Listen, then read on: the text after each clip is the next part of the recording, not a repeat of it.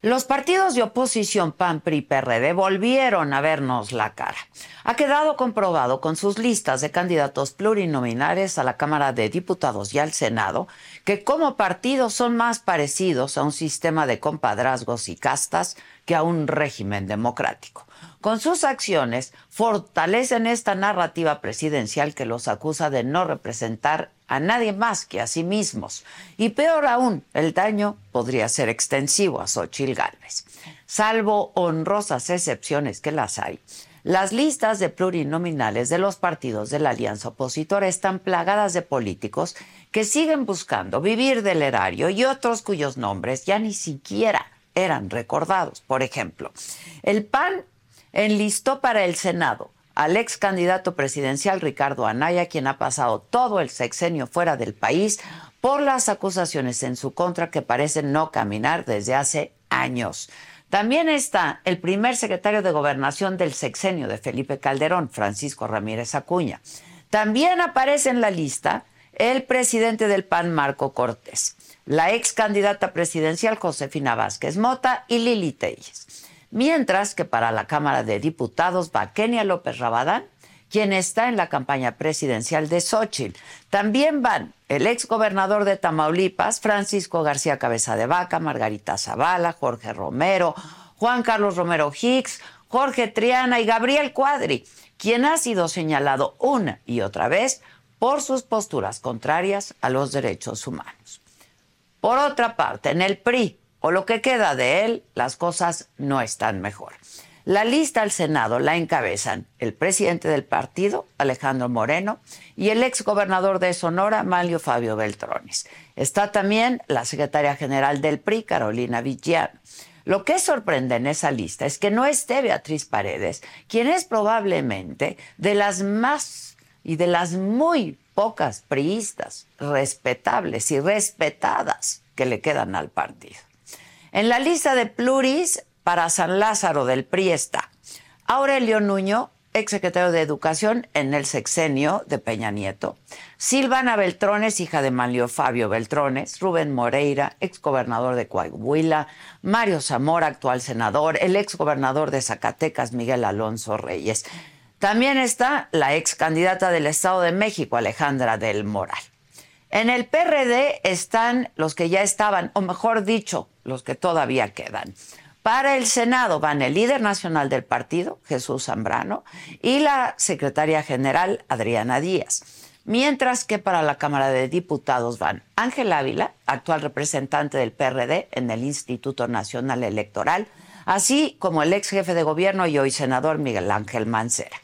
Sin embargo, ahí las negociaciones se han tornado difíciles, porque incluso el ex gobernador de Michoacán, Silvano Aureoles, y el ex aspirante a la candidatura de oposición por la Ciudad de México, Luis Espinosa Cházaro, han mostrado y públicamente su inconformidad sobre cómo se están tomando las decisiones en el partido.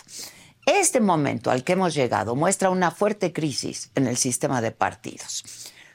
Vemos viejos conocidos, tan viejos que hacen parecer que la clase política de este país camina más a la gerontocracia que a la democracia. Los tres partidos de la alianza fueron sumamente poderosos hace menos de una década. Hoy están reducidos a esto, al reciclaje de aspirantes. ¿Recuerdan yo recuerdo muy bien que cuando nació el fenómeno de Xochitl Galvez tras la llamada marea rosa, los partidos decían que iban a acompañar a la ciudadanía, que serían ahora sí un vehículo para la representación. Pero hoy esto es lo que tenemos. Listas plurinominales donde las mismas castas políticas de hace décadas defienden lo que casi creen que por derecho divino les corresponde. Y una pregunta es la que queda en la mesa. ¿Cuánto daño hacen estas acciones de los partidos a la campaña presidencial de Xochitl Gálvez, que luego de varias semanas había mostrado señales de renacer? Es pregunta. Yo soy Adela Micha. Fiesta Americana Travel Tea presenta. Hola, ¿qué tal? Muy buenos días. Los saludo con mucho gusto. Hoy que es viernes 26 de enero. ¿De qué estaremos hablando el día de hoy? Lo más relevante, atacan a balazos el convoy del fiscal del Estado de México, José Luis Cervantes, en la autopista México-Toluca. El funcionario salió ileso, hay un detenido. En otros temas, la senadora Indira Kempis, quien aspiró a la candidatura presidencial de Movimiento Ciudadano, ya se integró al equipo de campaña de Xochil Gálvez. En tanto, Claudia Sheinbaum rechazó que la democracia en México esté en vilo, como lo dijo el expresidente Ernesto Cedillo.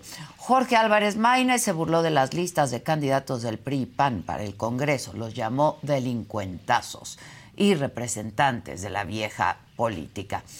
Toma protesta, eh, le toma protesta al general Rolando Solano Rivera como nuevo secretario de Seguridad Pública de la entidad en Guerrero, mientras que el alcalde de Tasco, Mario Figueroa, se tuvo que regresar de España. Les dije que estaba ahí en la feria turística y al llegar dijo que bachecitos van a seguir pasando. Textual, ¿eh? Bachecitos van a seguir pasando, refiriéndose a la violencia, por supuesto, en el municipio. En Chiapas, integrantes de la Unión Nacional de Trabajadores Agrícolas marcharon en Tuxtla Gutiérrez, la capital, para exigir seguridad en la sierra y la frontera, luego del desplazamiento masivo en comunidades. En información internacional, la Corte Internacional de Justicia no ordenó frenar la guerra contra el grupo terrorista Hamas, pero sí instruyó a Israel a tomar medidas cómo asegurar que su ejército no viole la Convención de Genocidio, además de facilitar la ayuda humanitaria a los palestinos de Gaza. En los otros temas, noche de nominación en la Casa de los Famosos, Estados Unidos, Cristian Nodal y Peso Pluma estrenan canción y la Comisión de Apelación de la FIFA confirmó la inhabilitación del expresidente de la Federación Española de Fútbol, ¿se acuerdan? Luis Rubiales, por el beso que le dio este beso forzado sin duda a la jugadora Jenny Hermoso. Así es que de todo esto y mucho más estaremos hablando esta mañana. Así es que quédense con nosotros porque ya comenzamos.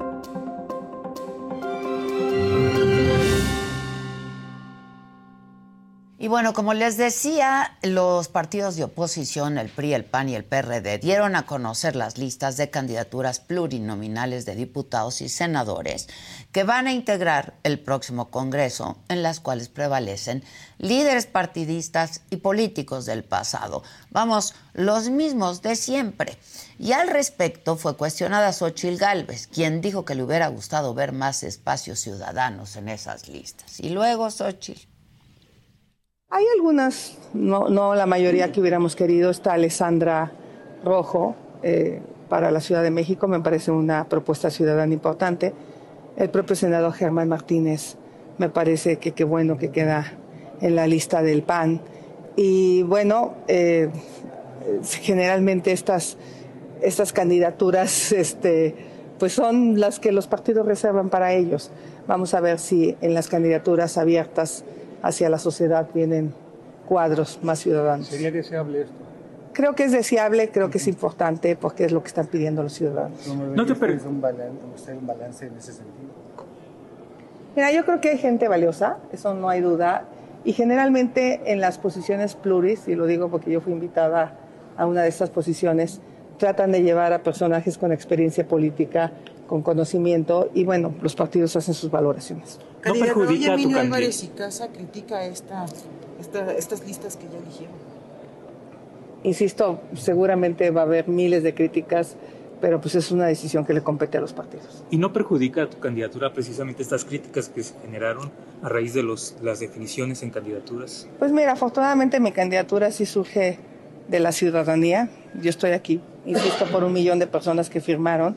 Los partidos políticos se tuvieron que abrir y pues en ese sentido yo estoy contenta de estar aquí y me encantaría que se invitara a más ciudadanos a participar. Bueno, para hablar más de este tema, hacemos contacto en este momento con Roy Campos, presidente de Consulta Mitowski. Mi querido Roy, ¿cómo estás? Te extraño aquí, aquí al lado. ¿Cómo estás? Igual, Adela, pero ando fuera, ando fuera de la ciudad, por eso estoy por aquí. Oye, si la lista fue, y hay que muchas formas de verla, ¿no? la primera es, como dice Xochitl, ¿Dónde está esta idea del ciudadano que surgió, la forma en que se eligió ella? Creo que no lo han repetido en ningún estado, ni para gobernadores, ni para alcaldes y ahora ni para legisladores. Pero eso daña, ¿no? La candidatura de Xochitl a la presidencia, sin duda, porque pues la idea era acompañar a la ciudadanía en este frente, ¿no? Con este frente. Sí, mira, lo que daña es como que, eh, como dice, me hubiera gustado ver, ¿no? Es decir, no tiene nada que ver ella en las campañas del PAN PRI PRD. También como que se lee como que el PAN PRI PRD no están en la campaña de Xochitl, no están en su cuarto de guerra. Entonces sí se daña como que se siente un alejamiento entre las dos campañas. Pues eh, sí, sin duda. Ahora, la sorpresa fue Germán Martínez, ¿no? Sí, mira, hay varias sorpresas. Primero ahorita, si quieres, hablamos de los que están, pero también de los que no están. Yo creería que ahí debería haber estado Miguel Riquelme, ¿no? El, el, gobernador priista más exitoso que ha habido en los últimos seis años, que no está en la lista, ¿no? también eh, de, ausencias. Pero mira, y que sacó su estado, ¿no? En su estado, o, sea, pues, los dirigentes, todos los dirigentes están, ¿no? Está presidente del PRD y secretario del PRD, presidente del PRI y secretaria general del PRI. Está el presidente de, del PAN. Es decir, los dirigentes aseguraron sus lugares. Eso es lo que Muchos exgobernadores, muchos, exgobernadores y gobernadores en funciones, Vila, por ejemplo, pero muchos exgobernadores están ahí, muchos, muchos, Zacatecas, ¿no? Miguel Alonso, Manlio Fabio fue gobernador. Sí, cabeza de vaca. Mi gente, ¿cómo están? Yo soy Nicola Porchela y quiero invitarlos a que escuches mi nuevo podcast Sin Calzones, en el que con mi amigo Agustín Fernández y nuestros increíbles invitados hablamos de la vida, la fiesta y nuestras mejores anécdotas. Y obviamente todos los detalles que no contamos en ningún otro lugar, solo lo van a tener acá en Sin Calzones. Ven a escucharnos como más nos gusta estar sin calzones. Ustedes ya saben que nos gusta andar sin calzones por todos lados y a ustedes les gusta vernos sin calzones. Esto todos los jueves en cualquier plataforma donde escuches podcast y en YouTube. Cabeza de vaca, o sea, muchos gobernadores como que esos le entran también. Candidatas presidenciales, de alguna manera. O sea, hay, dos candidatas presidenciales, una que juega a su distrito, que es Margarita Zavala, que creo para, para su, distrito en términos de diputación, o en el 2021 eh, la metieron en la pluri. ganó su distrito y pluri. Hoy solamente va por distrito. Y Josefina Vázquez Mota, que también fue eh, candidata presidencial, va por distrito en Huizquilucan. O sea, no está en la lista. Si quieres ser diputada, vete a ganar un distrito. Las candidatas presidenciales. Candidatos y candidatas perdedoras en su estado. El, Andrés Manuel les dijo a los de Morena, van a la interna y el que no sea, va a la lista. Bien. Aquí candidatos perdedores, bueno, Alejandra del Moral está en la lista, está Chela Ortiz, Graciela Ortiz en la lista, o sea, hay muchos que están en las listas perdedores, incluso Martínez Veloz, que va por el PRD, fue candidato perdedor, también hay candidatos perdedores. Eh, ¿Qué otra cosa hay que ver? A ver, hay algunas cosas que medio van a decir por qué en la lista, fíjate nada más, en el número, Mauricio Vila está en la lista, pero el número 7. Sí, y van a alcanzar a entrar. Exacto, y Anateria Aranda en el 8. A ver, ¿cuántos metió, cuántos senadores metió el PAN en el 2018? Metió seis plurinominales. Sí. sí. Si le va igual que en el 2018, entra hasta Laura Esquivel, muy a, penitas. Pero luego sigue Mauricio Vila, se quedaría fuera, y Anateria Aranda se quedaría fuera. Igual, igual en el PRI. Entra, Malio está en el 5, en el 5. Ajá. entra, no, ahorita no, pero supongamos que entra. Ajá. Con problemas ya Ana Lilia Herrera, pero ya Carlos Aceves del Olmo ya tendría problema en el número 7. Entonces, eh, no, no importa verlos en la lista, sino la posibilidad de que incluso se queden fuera. Como, como, como Alejandra del Moral y como Aurelio Nuño, por ejemplo, que está en el 9. Nuño, es prácticamente fuera, ¿no? Nuño lo meten creo al 10, ¿no? O Nuño creo que queda muy... ¿no? Sí, ¿no? Nuño. Y, incluso el de, yo te diría, el de, el de Germán Martínez. Germán Martínez va en una circunscripción, en la 4, donde Querétaro es el único estado que no es de Morena. Todos los demás son de Morena. Sí. Ahí seguramente el PAN no va a sacar grandes porcentajes. Entonces el PAN va a sacar, ¿por qué? Porque incluye Estado de México, que no, que no puso candidato, incluye Michoacán, que el PAN no pesa mucho. O sea, no creo que Querétaro, que Querétaro es un estado chiquito, el panismo de Querétaro haya, haga subir mucho esa circunscripción. Y entonces Germán sí necesita que el PAN saque 13%, ahí en esa 11, eh, 11 a 13%. Pues bueno, él también va a estar en problemas de entrar, porque está en el lugar 4. Muy probablemente entra, pero los demás ya no. Ya no. Que además, digo, Germán es un, es un gran parlamentario, la verdad. Sí, eh, por ejemplo, bueno, cabeza de vaca, cabeza de vaca, no debo decirte, la circunscripción 3 la segunda tres, prácticamente los que están en la lista son para no entrar. O sea, ¿por qué? Porque la circunscripción 3 es todo el sureste y el único pan ahí es Yucatán. ¿no? Entonces, ahí el peso del, de Morena va a estar muy fuerte y los partidos de oposición muy débil, pero tienes a Campeche, Chiapas, Oaxaca, Quintana Roo, Tabasco, Veracruz y por ahí pones a Yucatán el peso de la circunscripción es muy, muy chiquito, es 5 de 12 distritos son ahí. Eh, entonces yo creo que ahí el PAN le va a ir mal, así que cuando vemos la lista del PAN de esa circunscripción, digamos, hasta dónde alcanza a entrar, pues Julen Rementería se puso de uno y luego los demás dices tú, ahí no hay nadie de los que van a pelearse. Nada más en la lista. Sí, son los mismos de siempre, Roy. Sí, sí, sí. Hay una bancada que podría ser interesante con saber qué va a haber nuevo. Por lo que sabemos, parece que en los estados, Añorbe repetiría como senador en Guerrero, en Guerrero creo a lo mejor Claudia Zavala eh, regresaría en, Zacatecas, pero a ver, en, donde podamos tener Lili, ¿no? Lili eh, está en las dos listas, pero Malio, ¿no? Colosio, eh, Cabeza de Vaca, empezaríamos a ver una nueva bancada y hay quien dice ya, ¿y quién va a ser líder? A ver, si en el Senado están Colosio y Alito, ¿quién va a ser líder del PRI? Pues Alito, ¿no? Colosio se va a sentar a hacerle caso a Alito. Pues no lo veo. Ayer lo entrevisté y no, no lo veo.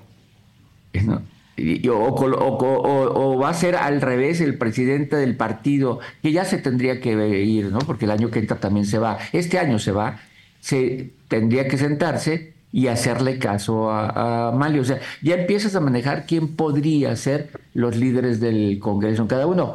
El de Morena no, porque no conocemos la lista y porque lo va a poner López Obrador y se lo ofreció de alguna manera a Ebrar si es que quiere. Sí, ¿y querrá? ¿Cómo ves? Esa es una de las dudas. ¿Qué va a hacer Tenemos oye, tenemos que preguntarnos qué va a hacer desde hace ocho meses. Sí, claro, claro, porque por un lado querrá estar en el Senado y por otro lado va a durar en caso de que quiera, ¿no?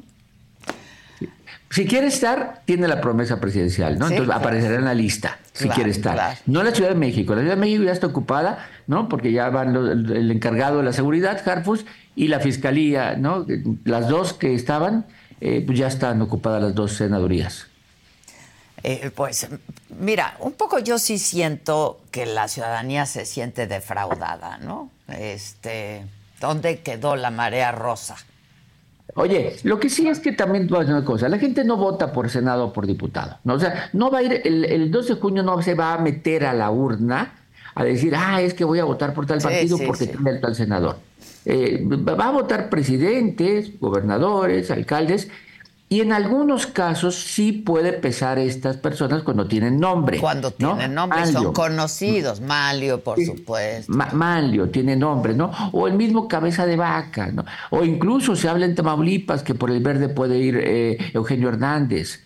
O sea, que son gente que tienen peso en sus lugares y pueden llamar un grupo de votantes, está bien. Pero en general va a ganar aquel que sea arrastrado por el voto del presidente, del, del gobernador o del, o del eh, no sé, alcalde. Eh, aquí la decepción es que aparezcan los que tengan mala fama. O sea, y que la idea de son los mismos y la idea de que ya no es, esa alianza no es una alianza con los ciudadanos, porque aquí no están los ciudadanos. Pues claro, ¿no? ¿no? Creo que el más ciudadano podría ser eh, Germán Martínez, porque no tenía bancada. Exacto. Estaba en No, el no gru- porque haya sido ciudadano, porque fue presidente claro. del partido. Sí, sí, Oye, sí. que por cierto, hay otra categoría, presidentes de partido anteriores, ¿no? Germán también entra en la categoría de presidente del partido Claro, anterior. Claro. O sea, sí hay, sí hay muchos de, ese- de esos. Y, y entonces quiere decir que son reciclados. Eh, por ejemplo, exgobernadores panistas que entregaron el poder al PAN no están. El caso de Martín Orozco de Aguascalientes. Sí, O sea, a ver, ahí sí se ve una pelea de grupo. claro. ¿no? O- Ahora- o, el, bueno, o, o en el PRD que se quejan, no está Silvano, no está Cházaro. No está Cházaro, sí, sí. O sea, y, y la- el argumento fue de que no vinieron a las reuniones para, para ver, o sea, no pelearon por su lugar. No es que yo no los quisiera, no pelearon por su lugar aquí. No, pues yo lo propongo porque tiene peso, ¿no? Claro. Pero es, un vocero. Cházaro es un buen vocero, también aspirante a la alcaldía, de- a la gubernatura de la, de la Ciudad de México. México, claro. Era, era el fuerte. Miguel Mancera sí, ¿no? Pero Silvano no, que son los dos únicos, los dos últimos gobernadores perredistas. Oye, a mí me sorprendió mucho, no sé a ti, la no inclusión de Beatriz Paredes en las listas, ¿no? Sí, Mira, yo lo digo así, si ella hubiera querido estar, así hubiera, si ella que, que- yo creo que más bien ella no quiso, de hecho, desde que perdió la elección por la Ciudad de México, por la presidencia, como que se retiró, Sí. no ha estado presente, como que ella tomó la decisión de ya descansar y ya irme. Oye, y sí, todo el grupo, todo el grupo que se salió del PRI o que se peleó de alguna manera con Alito, no aparece. No, ni a 10, ni uno. Nada, o sea, no, no, no, no hay intento de llamada ni nada, pero el caso de Beatriz, por lo menos hubiera podido ser premio por no haberse ido, porque se pudo haber ido también. La verdad se pudo haber ido y se portó como una gran política, ¿no? Agua- aguantó. Y ya pudo haber hecho berrinche con la nominación de Xochitl, no hizo berrinche. Sí, es decir, pues, es una política que sabe de esto y yo creo por eso que decidió ya mejor retirarse y ver la política desde, desde su casa. Desde, sí, desde su casa. Otra trinchera. Oye, este, pues, eh, eh, entonces tú, tú, tú crees que le va a costar votos a Xochitl esto o no? Yo no la vi muy contenta, ¿no? Este, con, con Mira, estas te- te lo- listas. te lo- voy a ponerle así. Los votos que están con Xochitl, yo creo que ya difícilmente se van. Por eso digo, no es que te va a costar. Pero el chiste es que no le alcanzan. Claro. Y entonces ella lo que requiere son nominaciones que le sumen votos. Entonces, no le va a costar, no porque no, va, no, pues no le van a quitar. Sí, pero yo esperaba que estas listas dieran un plus para que hicieran su campaña y le agregaran votos en algunos lugares. Creo que hay lugares, ¿no? Creo que sí, el tener a Amalio en un lugar, pues sí, el tener incluso a Rubén Moreira en Coahuila también da. Sí. Creo que hay lugares que sí pueden darle, pero en general, pues no tienes aquí figuras. Germán Martínez puede hacer campaña muy buena por ella, pero en general, no dices tú, aquí va a ser la emoción, es de emoción, del ciudadano, porque ahora sí la política cambió, porque ahora sí va a haber ciudadanos, porque ahora sí van a pelear por otras leyes. No, tienes políticos tradicionales que van otra vez a hacer lo que ya hicieron, repiten mucho, saltan mucho. A ver, del Senado a la Cámara y de la Cámara al, Al Senado, Senado, sí, sí, hay, sí. hay muchos brincos, ¿no? El, el caso de Rubén Moreira, Rubén Moreira va de un lado al otro, el mismo Alito pasa de un lado al otro, pero también al revés, senadores que ahora tienen que buscar su puesto en, la, diputación. Sí. Entonces, tenemos muchos como para no darnos cuenta de que son los mismos.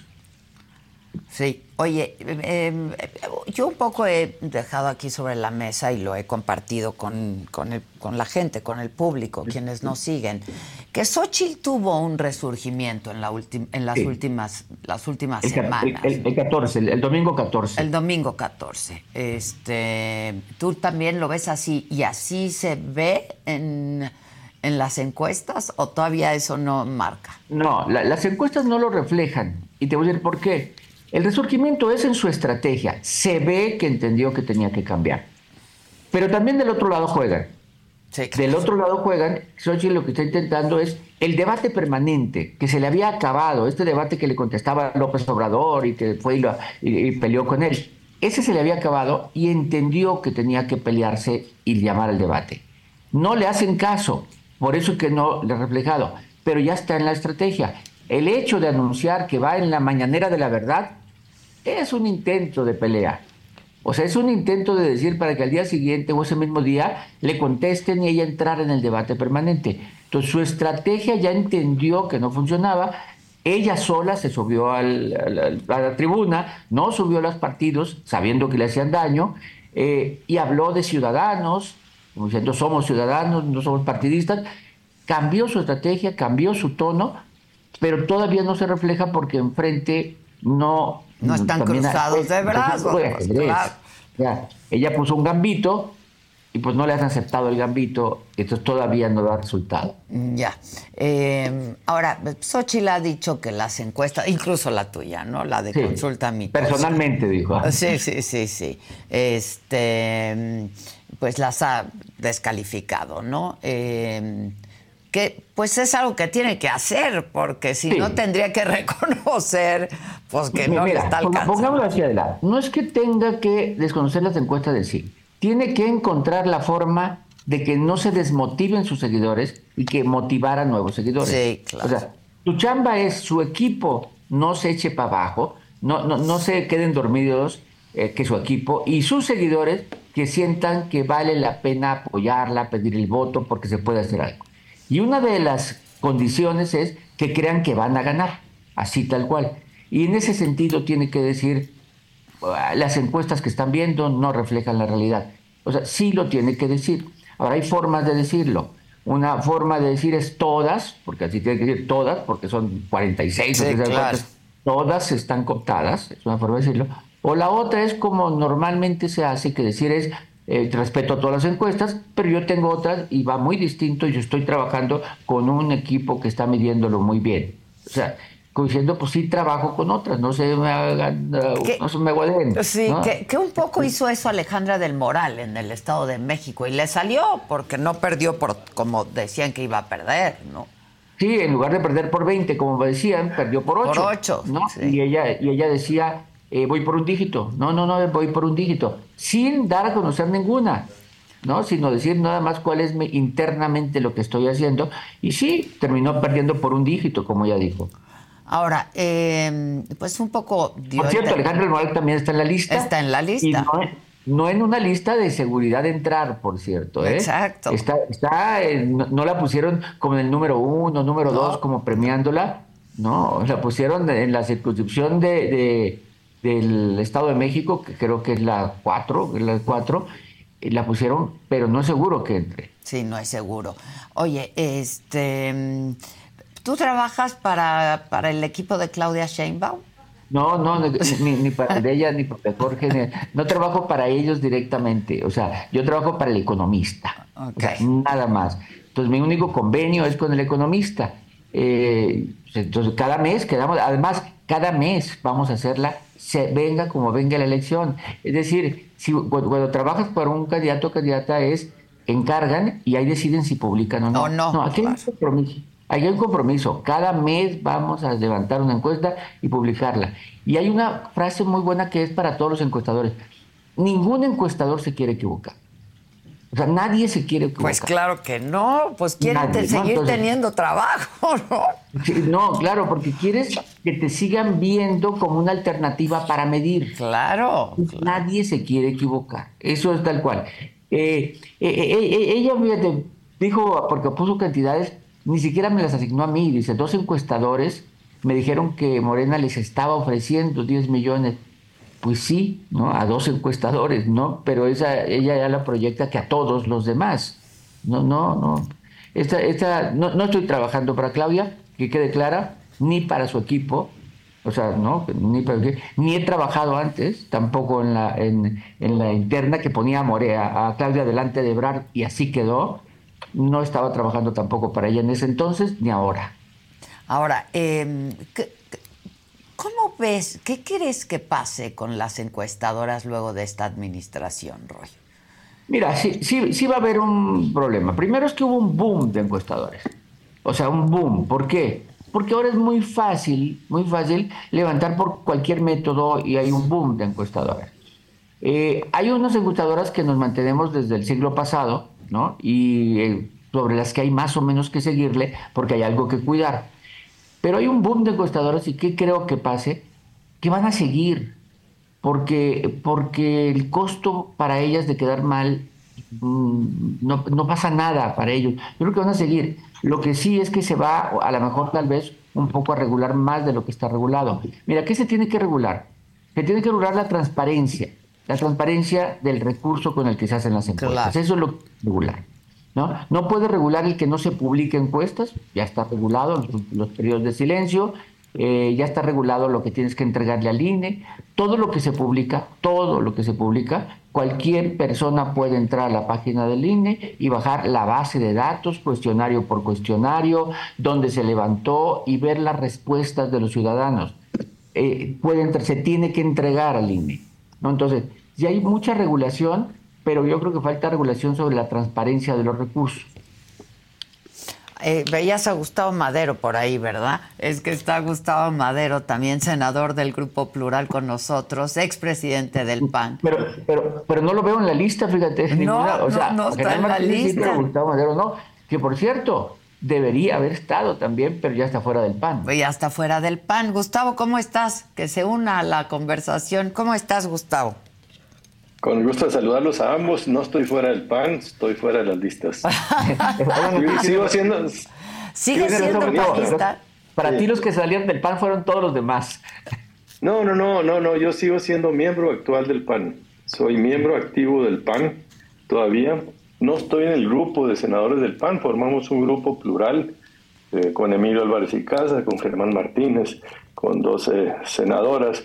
Eh, que, después eh, se salieron, pero nosotros permanecimos allí en el grupo plural del Senado. Pero sigo permaneciendo como miembro activo y sigo pagando mis cuotas mes a mes religiosamente. Pero no, no estoy en las listas. No estás en las listas. ¿Y cómo viste las listas entonces? Y el que tú no estuvieras en las listas. El que yo no estuviera no lo veo mal. El que, el que no estuviera mucha gente eh, que, que abandera causas de la ciudadanía es lo que yo extraño muchísimo. Yo creo que los presidentes de los partidos no están leyendo bien el momento actual que está viviendo el país. Eh, ellos siguen actuando business as usual con unas propuestas inerciales sin, eh, sin entender el momento tan delicado. Eh, me gustó mucho el libro de los Switchers S2, el segmento de, el, de, la orfandad. Eh, yo creo que hay muchos huérfanos que, que, no, que no quieren a los partidos como tal, pero tampoco les gusta el, proyecto del presidente Andrés Manuel y de la 4T.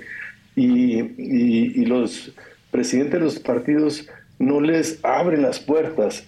Eh, mira, hay que recordar que antes de la mayor manifestación de la historia política de México, que fue el 26 de febrero del año pasado, eh, ya eh, los partidos ya, ya, tenían eh, todo asignado de, quién iba a ser sus candidatos, ya, ya habían decidido, no sé si te acuerdas, que el PAN iba a siglar la candidatura a la presidencia con un método tradicional.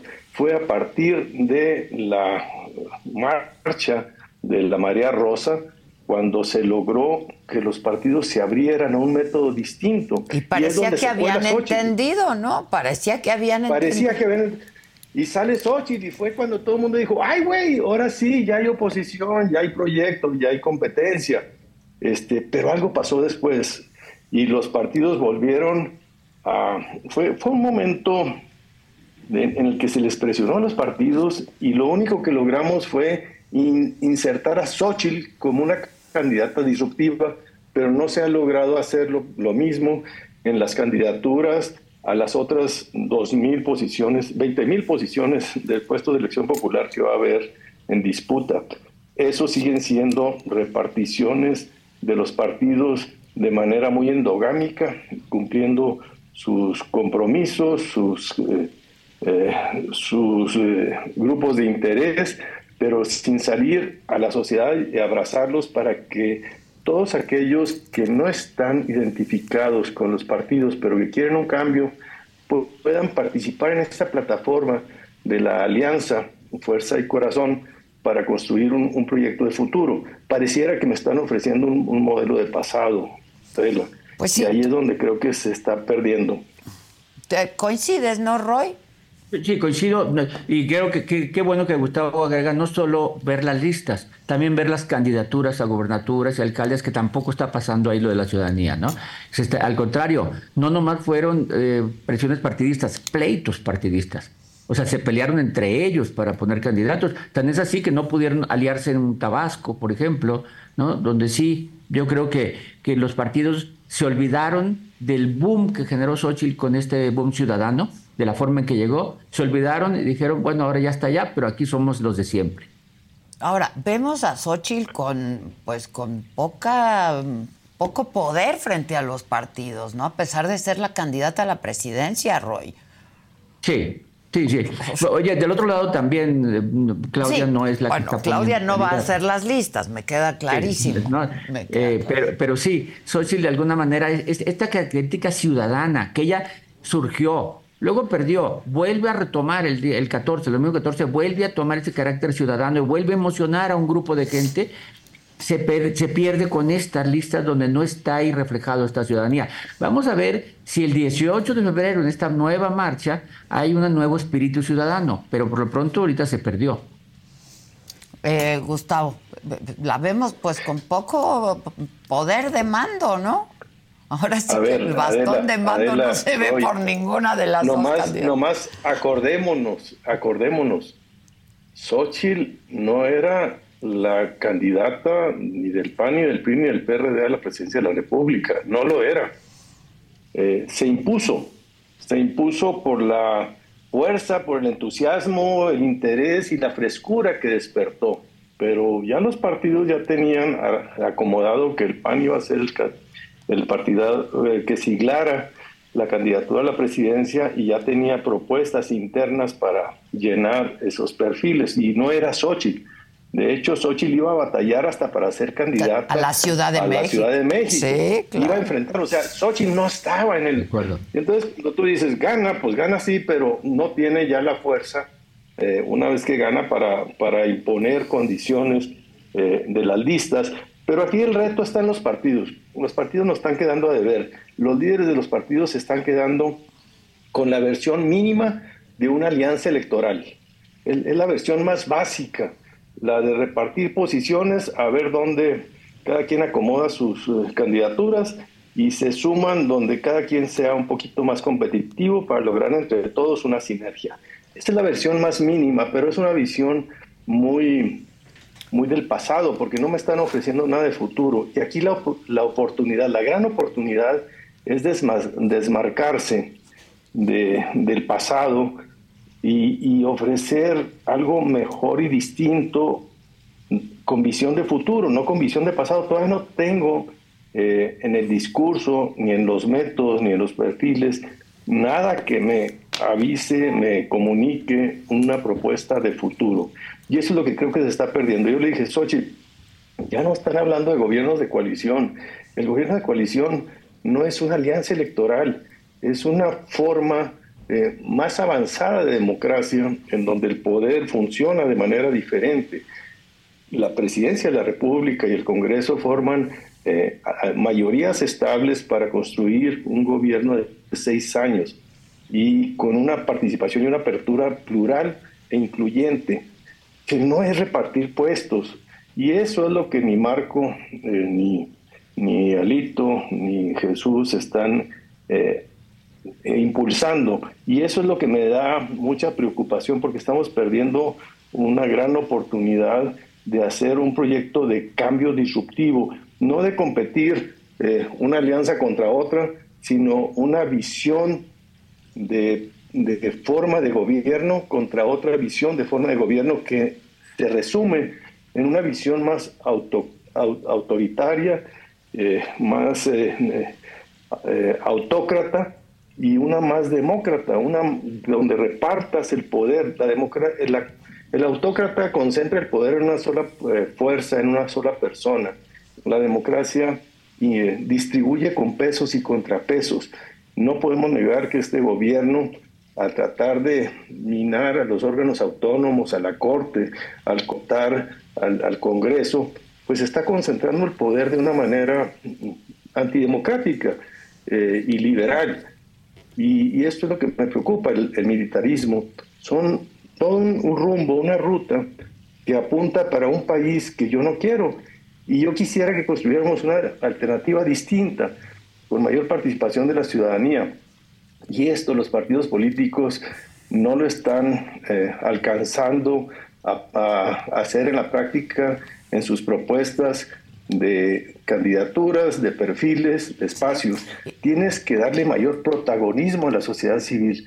Mira, es muy importante esto. La mayor manifestación de la historia de este país fue la marea rosa que marchamos en el Zócalo el 26 de febrero, pero no solo el Zócalo, sino en 110 ciudades. Nunca en la historia de México ha sucedido algo similar.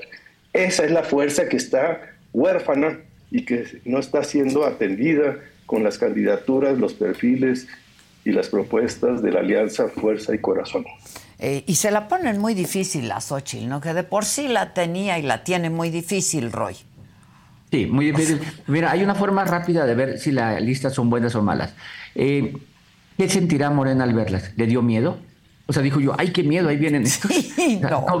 no. no. seguramente no. Dijo, no, pues esto, a lo mejor el surgimiento de Xochitl, porque parecía que eran o Krill o Beatriz, que eran las propuestas partidistas, y Xochitl se mete en medio y se impone. Y entonces surge Xochitl que no la esperaban. Bueno, pero ahora ¿Quién en la lista dicen, ah, caray, nos llenaron de estos grupos, de estas víctimas, de estos padres de niños con cáncer? O sea, no hay ahí nada que les dé miedo. Entonces, yo creo que la lista de ayer, una forma de evaluarla, es que no genera el temor o el nervio en el otro grupo. Pues sí, absolutamente, absolutamente. Yo creo que sí hubo cierta preocupación cuando Xochitl irrumpió, ¿no? Y se impuso como candidata. Y yo creo que quizá del lado, del lado del oficialismo, pues sí había cierta preocupación de que pudiera despertar, ¿no? Interés, entusiasmo. Oye, como diría Gustavo, que esa ola rosa generara candidaturas. Exacto. Exacto. Exacto. Y como dice, como dice Roy, que todos los grupos de, de la sociedad que son las víctimas, que son los de las causas, los que eh, las madres buscadoras, los defensores de derechos humanos, los ecologistas, tuvieran cada uno eh, un representante, alguien que se diga yo me siento representado. Y entonces vas articulando eh, todos estos segmentos que están sueltos, que están huérfanos y que no están siendo atendidos por nadie, que ahorita están dudosos, o sea, no les gusta Andrés Manuel, pero no les no quieren votar por el PAN, por el PRI, por el PRD, les gusta Xochitl, pero tienes que que, em, darle, abrirles las puertas y darles mayor protagonismo y parece que se las están cerrando, los están desconociendo. La próxima manifestación del 18 de febrero eh, va a ser una gran prueba. Sí. Eh, yo estoy muy emocionado. Creo que ahí vamos a volver a activar esta fuerza que destapó a Xochitl y que abrió a los partidos. Hay que acordarse, antes de la primera ola que se fue el 3 de, 13 de noviembre, los partidos ya estaban peleados, no se hablaban Alito y Marco y Jesús porque el PRI iba a votar a favor de extender eh, la militarización y habían roto la alianza. Fue la Marea Rosa la primera la que los volvió a unir y a sentar para que se consolidara la, la, la defensa del INE y, después la defensa de la, Suprema Corte de Justicia fue la que permitió precisamente que, que, que, los partidos se abrieran y permitieran que a la presidencia surgiera una figura nueva que sí asustó, esa sí asustó, hasta el propio presidente de la República no supo cómo reaccionar porque le cambiaba todo el discurso, era una, eh, y, y, sigue siendo, pero lo demás no, no asusta, lo demás no, nos, no les asusta a los de Morena y ahí es donde estamos perdiendo la gran oportunidad. Por eso, pues yo hago un llamado para que esto se, se entienda, se acepte y se le reconozca el protagonismo eh, que debe tener eh, todas estas organizaciones que traen causas y que están huérfanas y que la alianza Fuerza y Corazón no les ha tendido ningún piano. Pues este, vamos a ver qué pasa en la próxima manifestación. Roy, ¿cómo, está, cómo están las encuestas? ¿Se puede acercar? Xochitl tiene, eh, ¿cómo está ahorita? Mira, hay antecedentes de que se pueda acercar. ¿no? O sea, enero del 2000, enero del 2000, la Bastida va 22 puntos adelante y termina perdiendo por 7. Sí, se pudo, ¿no? Eh, incluso en el 2012, a estas alturas, Peña Nieto le sacaba 30 puntos a López Obrador y se acercó a 7. Es decir, se puede mover. Pero en esos casos se conjugaron dos temas muy importantes. Equivocación del que va adelante, Sí. equivocaciones, y un gran, gran campaña, una gran campaña que te hizo crecer luego, luego, pero luego, luego. Entonces, aquí lo que se le está acabando a Xochitl no son las ideas ni la gente, no, el tiempo. O sea, es el tiempo, eso es lo que se le está acabando. Entonces, no, no, no se puede decir que se espera el primero de marzo, porque van a ser solo 13 semanas. Sí se puede, siempre y cuando empiece ya un, una, un acercamiento. ¿Cuánto? Pues lo que dé la campaña, o sea, lo que dé la campaña, pero es, eh, ¿se puede? Se puede. Muchos antecedentes no hay, pero hay antecedentes. Eh, ahora sí que no depende de mí, esto es un juego de ajedrez. Lo que no hay, que- es ver- mucho tiempo ya, ¿no? Sí, ya no es mucho tiempo. O sea, dentro de 18 semanas hoy estaríamos en periodo de silencio. Es decir, quedan 18 semanas de campaña. Eh, quien lo quiera ver como un juego de fútbol, pues es alguien que va goleando y que solo espera que pase el tiempo y si le meten uno o dos goles no importa. Si lo quiere ver como ajedrez, es alguien que tiene de ventaja una dama y un alfil y pues ya quiere hacer cambios para que ya llegara al final de la, de la contienda. Eh, pero sí, hay alguien con ventaja que todavía puede perder si se equivoca o la otra puede ganar si acierta. eh, ahora, ¿los debates crees que muevan las encuestas? El- Mira, los debates son dos horas. No, los ganan, los pierden, pero no mueven los Lo- números. Los debates son dos horas. eh, Ahí no se mueve en el debate. Se, se mueve en lo previo y en lo posterior al debate. Tienes que calentar el debate, generar expectativas, saber que va a ir un tema, que la gente lo vea, que la- y luego el post-debate, que la conversación alrededor del post-debate te sea muy favorable, que pase algo. Si nadie se equivoca, si nadie tiene, da una gran sorpresa, el debate es un acto más de campaña. ¿No? Entonces, eh, eh, porque solo son dos horas, no, tiene que ocurrir algo ahí, aprovechando que es el único espacio en donde todas tienen el mismo espacio, el mismo tema, el mismo escenario y no hay edición. O sea, ¿no? Entonces, en ese sentido, pues es un momento de riesgo y de oportunidad. Sí. eh, ¿Y la Ciudad de México cómo la ves, Roy? Mi gente, ¿cómo están? Yo soy Nicola Porchela y quiero invitarlos a que escuches mi nuevo podcast Sin Calzones, en el que con mi amigo Agustín Fernández y nuestros increíbles invitados hablamos de la vida, la fiesta y nuestras mejores anécdotas. Y obviamente todos los detalles que no contamos en ningún otro lugar, solo lo van a tener acá en Sin Calzones. Ven a escucharnos como más nos gusta estar sin calzones. Ustedes ya saben que nos gusta andar sin calzones por todos lados y a ustedes les gusta vernos sin calzones.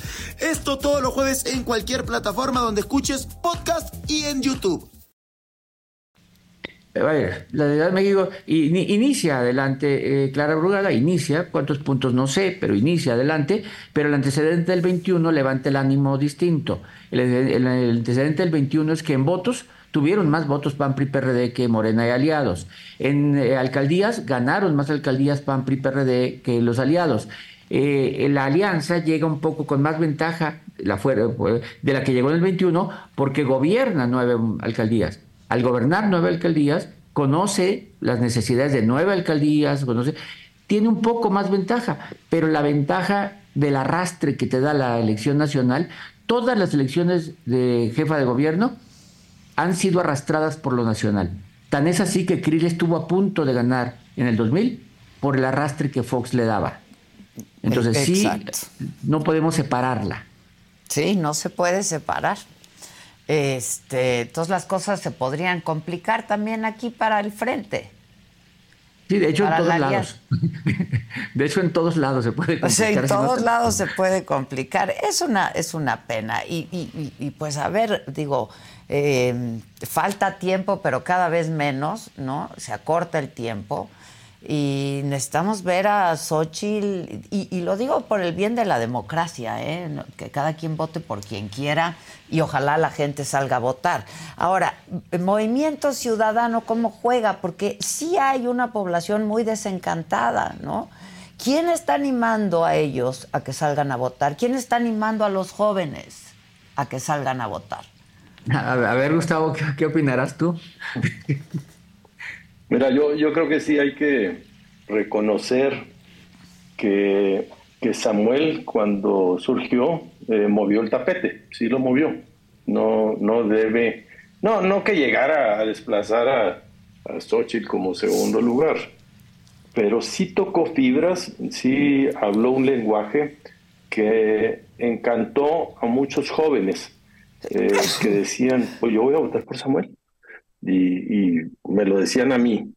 Eh, eh, y les dabas argumentos y no, no había manera de convencerlos. Ese segmento yo creo que todavía no le, le tenemos eh, suficientemente entendido para traerlo a, la candidatura de Xochitl. yo creo que Xochitl tiene los elementos para hacerlo, pero todavía no toca esa música, todavía no habla ese lenguaje, todavía no tiende esas redes pero yo quisiera, no, no me preocupa para la presidencia, pero sí va a buscar el proyecto de Movimiento Ciudadano, es un proyecto de buscar crecer a un porcentaje lo suficientemente importante para hacer el arbitraje en la próxima legislatura. Es el proyecto. Y negociar con el oficialismo y la oposición ese, ese arbitraje eh, es, esa coyuntura, el pago por evento. Eh, ese es eh, lo que creo que está construyendo. No quiere ganar la presidencia, pero sí quiere tener entre un 5 y un 10% en la Cámara de Diputados que pueda inclinar la balanza en nombramientos y, tener un, un, intercambio en cada una de estas decisiones. Esto es lo que a mí me preocupa. Pero ¿sabes qué me anima mucho? Me anima mucho las elecciones locales. Ahorita hablabas de la Ciudad de México. Mira, van a ser nueve elecciones locales. Divídelas en tres grupos: las grandotas, las pequeñitas y las intermedias. Y divídelas en tres, en tres eh, renglones: las que están ganadas por nosotros, las que están perdidas por nosotros y las que son competitivas. Te vas a dar cuenta que Morena, ganadas, ganadas, nomás tiene dos chiquitas, que es Chiapas y Tabasco y que nosotros tenemos ganadas o competitivas la otra gran mayoría. La Ciudad de México es competitiva, lo que dice Roy, con los números del 21 la ganamos este, y ahora estamos mejor preparados porque vamos en alianza total. La vez pasada solo fuimos en alianza en esas eh, nueve eh, eh, delegaciones y pudimos ganar 12 si hubiéramos ido en otras tres, pero no lo hicimos. Ahora vamos en alianza en todas. Entonces, Ciudad de México, que es la, la, joya de la corona y que va a, ganar muchas diputaciones eh, y va a ganar eh, eh, también la senaduría, etcétera, creo que esto es muy importante porque estamos con muchas posibilidades de ganarla. Tenemos Jalisco, que o la gana Movimiento eh, Ciudadano o nosotros, pero es muy difícil que la gane Morena. Tenemos Guanajuato, que es muy probable que la ganemos nosotros. Tenemos eh, Yucatán, que es muy probable que la tengamos. Tenemos Puebla y Veracruz, que tienen muy malos gobiernos, Morena, y es muy posible, están ahorita este, en disputa y se pueden ganar. Entonces, tenemos Morelos, que han hecho muy mal gobierno. Realmente, los gobiernos locales de Morena han... han eh, enojado y molestado mucho por sus resultados. Entonces ahí tienes el caso de Veracruz, de Puebla y de Morelos, que pueden ser ganancias para nosotros. Y eso ya te da otro terreno, otra dimensión. Ya este, te va a aportar a la candidatura presidencial una plataforma mejor que la que tenías, que de la que despegas actualmente, ¿verdad? Entonces yo estoy optimista, creo que sí se puede, no está fácil, está bastante complicado, pero si nos ponemos las pilas y sobre todo si logramos entusiasmar a este universo de, personas que ahorita están orbitando eh, a la expectativa para ver si la, propuesta de Xochitl y los partidos de, la candidatura de ella este, les abren las puertas, creo que si logramos despertar la participación mayor al 60%, sí tenemos altas posibilidades de hacer un cambio y triunfar en el 2024, en el junio 2. Pues estás muy optimista, yo creo. Sí, claro. Hoy estás muy optimista, ¿verdad, Roy? Me gusta. Oye, debe ser nada más. Yo creo que busca tres cosas. Coincido, no busca la presidencia, ahí sí no es el tema, ¿no? Busca uno, conservar posiciones. Está bien, Jalisco y alcaldías importantes, Monterrey, o sea, para ellos es importante, son gobiernos. Busca uno. Busca dos, este tema de bisagra. Imagínate nada más que el plan C dependa de ellos. Lo que vale que el plan C dependa de ellos, ¿no? Que Morena logre o el, o el Frente logre y que la mayoría calificada sea con ellos. Eso sería como un valor impresionante que tuvieran. Pero busca algo que es crear futuro. ¿Por qué? Votantes nuevos, o sea, votantes nuevos para crearse un futuro para ellos, porque efectivamente la gente está cansada de, los, de estos legisladores, de, está cansada y no está yendo por ellos, no está ofreciendo eh, programas sociales, no, no, está creando una nueva conciencia de voto. Samuel y Mariana, los dos como mancuerna, sí sabían mucho este lenguaje de comunicación del nuevo votante. como casi nadie, ¿eh? nuevo votante. ¿Perdón? Como casi nadie, Roy. No, no, no, como casi nada. Mariana es, de veras, es una genio para esto, ¿no? Sí, porque es un protocolo de comunicación, formas de comunicación, de imagen, de palabras, y conectaban muy, muy padre con la gente. Que no lo veo en ningún otro, ¿eh? Oye, y ojo, es un terreno muy peligroso. Cuando dices, dice Gustavo que todavía Xochitl no le entiende a esto, es que es muy peligroso porque entras en el ridículo, ¿no? Eh, de repente no puedes caer en el ridículo. Tienes que encontrar un protocolo de comunicación sin que parezcas un chaborruco. O sea, tienes que ser, cuidar muy, cuidarlo mucho ahí, ¿no? Entonces, sí, pues no es fácil decirle ya, pues baila, pues no, no baila, ¿no? Porque te ves como Marcelo claro. bailando caballo dorado. Sí, no, no, no, no, no, no a todos les queda. Pues les agradezco mucho. Roy, gracias, te veo pronto por aquí y también a ti, Gustavo. A ver si te vemos por aquí. Muchas gracias buen, a Buen fin de semana. Buen fin. Gracias. Gracias, muchas gracias. Así están las cosas aquí. Este es lo que hay. Esta conversación y todos los contenidos de la saga los pueden ver por el canal 116 de Roku, que ya está en su televisión.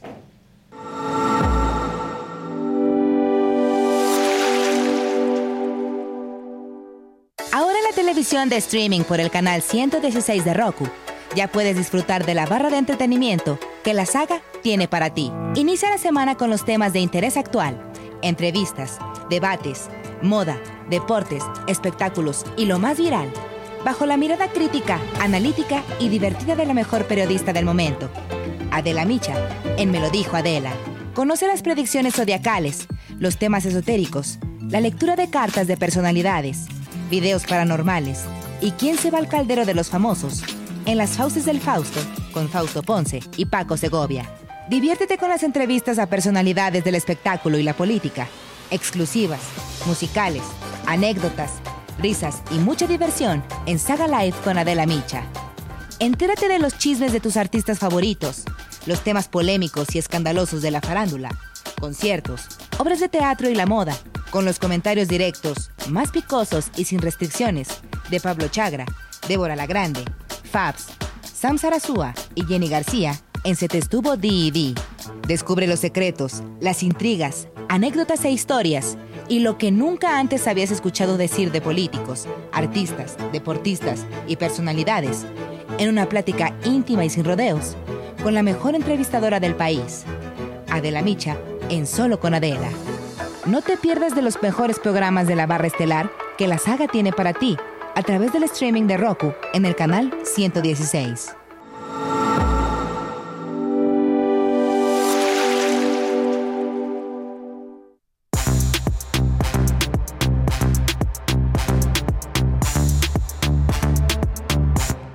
Ya es viernesito. Es viernesito. Y mi cuerpo lo sabe porque estoy agotada. me duele. mí también, ¿eh? Sí. Ya no sé si me Sí. duele todo el cuerpo o tengo el dedo roto, No, manita. Así estoy como el chiste. Sí, sí, sí. Una caguamita. Venga. Pero bien, Sí. estamos bien y de buenas. Bien y de buenas, pero- de buenas. Pero antes uno esperaba el viernes para ver a dónde salir. Y hoy uno espera el viernes Para ver cómo, para a qué hora ver te vas a cómo descansar. guardarte en tu casa. Esa es la verdad. No sé ustedes. No sé la gente que está leyéndonos, este, pero Juan Diego anda, Juan Diego nos anda haciendo el milagrito y anda bien, este, apasionado de que viva Morena, que viva Claudia. Está bien, pues ya, vota por ella. Pues sí, claro. No, o sea, Pues sí. ¿no? Y pero hay muchos Xochilovers aquí también. Mucho. Mucho. El chiste es que salgamos todos a votar. A votar. Sí, De ya eso. Ya. O sea, Ya, quieren votar a favor, quieren votar en contra. No quieren a Xochitl, pero no quieren a Morena, pues van a tener que votar por Xochitl. Claro. Pues Claro. sí. O sea, porque también es ver más allá de Hay que ver la una realidad. persona. como Solo quieres. quieren hacer voto en contra, pues es Xochitl. Pues sí, porque sí, si no, se diluye. Sí. Exacto. Exacto. Y ahora, no, que no me llegue nada del INE. Pero bueno, quieren hacer voto en contra, es eso. Pues sí. No te tiene que caer bien, no la vas a invitar a tu casa a tomar un café. Aunque ella andaba yendo a casas. Te puede caer en Puede tu casa llegar. a tomar un café, a pedirte una tacita de azúcar. Luego, Lorena Hernández dice, la tal Mariana solo hace mella en aquellos que no ven más allá de sus narices. Así de simple. Pero pues el voto joven está ahí. Pues sí. Pues claro. O sea, la verdad. Que cuando viene Damián Cepeda. Le hablamos, ayer le hablamos para que viniera y no podía. Le hablamos también. Queríamos hacer que estuviera Gustavo, Roy, Germán, Damián, ¿no? Pero no pudieron. Este, ¿con quién vamos, muchachos? Venga. Sí, por favor.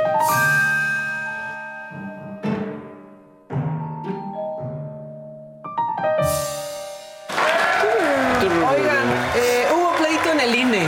Se puso- Ya no importa cuándo Qué les diga esto, exactamente, Qué está raro. habiendo pleito en el INE, pero... ¿Damos eh, noticias o...? Exacto, o Ok. no noticias. Es- pero el macabrón ya son no noticias. No, pues todo O sea, es no noticias. No noticias, sí. Las El listas, metro, o sea, las- Todo las es no listas. noticia. ¿Cuánto representante popular de la sociedad ahí está? Ahí está plasmada. Bueno, eh, el representante del PRI ante el INE se llama Iram Hernández, ¿no? Y pues se presentó para decir pues que no había problema eh, que la presidenta del INE, la señora Tadei, pues hiciera nombramientos sin preguntar al Consejo. Y Desde que llegaron los nuevos consejeros, este Consejo General ha estado dividido. Y todos sabemos que hay dos bloques. Y yo he estado exhortando una y otra y otra vez a que haya unidad y a que se pongan de acuerdo y ojalá todos lo deseamos que este los nombramientos salieran por ocho votos y que no hubiera encargados de despacho. Y, y- y- y- pues no se pudo. Entonces hay que recordar cómo es que se llegó a esa sentencia del tribunal. No se llegó por casualidad, se llegó Y ustedes ahorita pueden estar diciendo, ah, mira, pues qué, conciliador, ¿no? El representante del PRI ante INE. Pero Dania Rabel, consejera también, pues le dijo, ah, sí, qué bueno, pero pues tú nunca vienes. Así las cosas. Adelante. Gracias, Presidenta. No deja de ser llamativo que el señor representante del PRI generalmente está ausente de estas mesas, eh, generalmente no participa, no está en ningún tema, pero siempre que tocamos este tema es- tenemos su asistencia. Bienvenido a las discusiones, ojalá nos pueda acompañar más seguido y en diversos temas, porque enriquece mucho la discusión.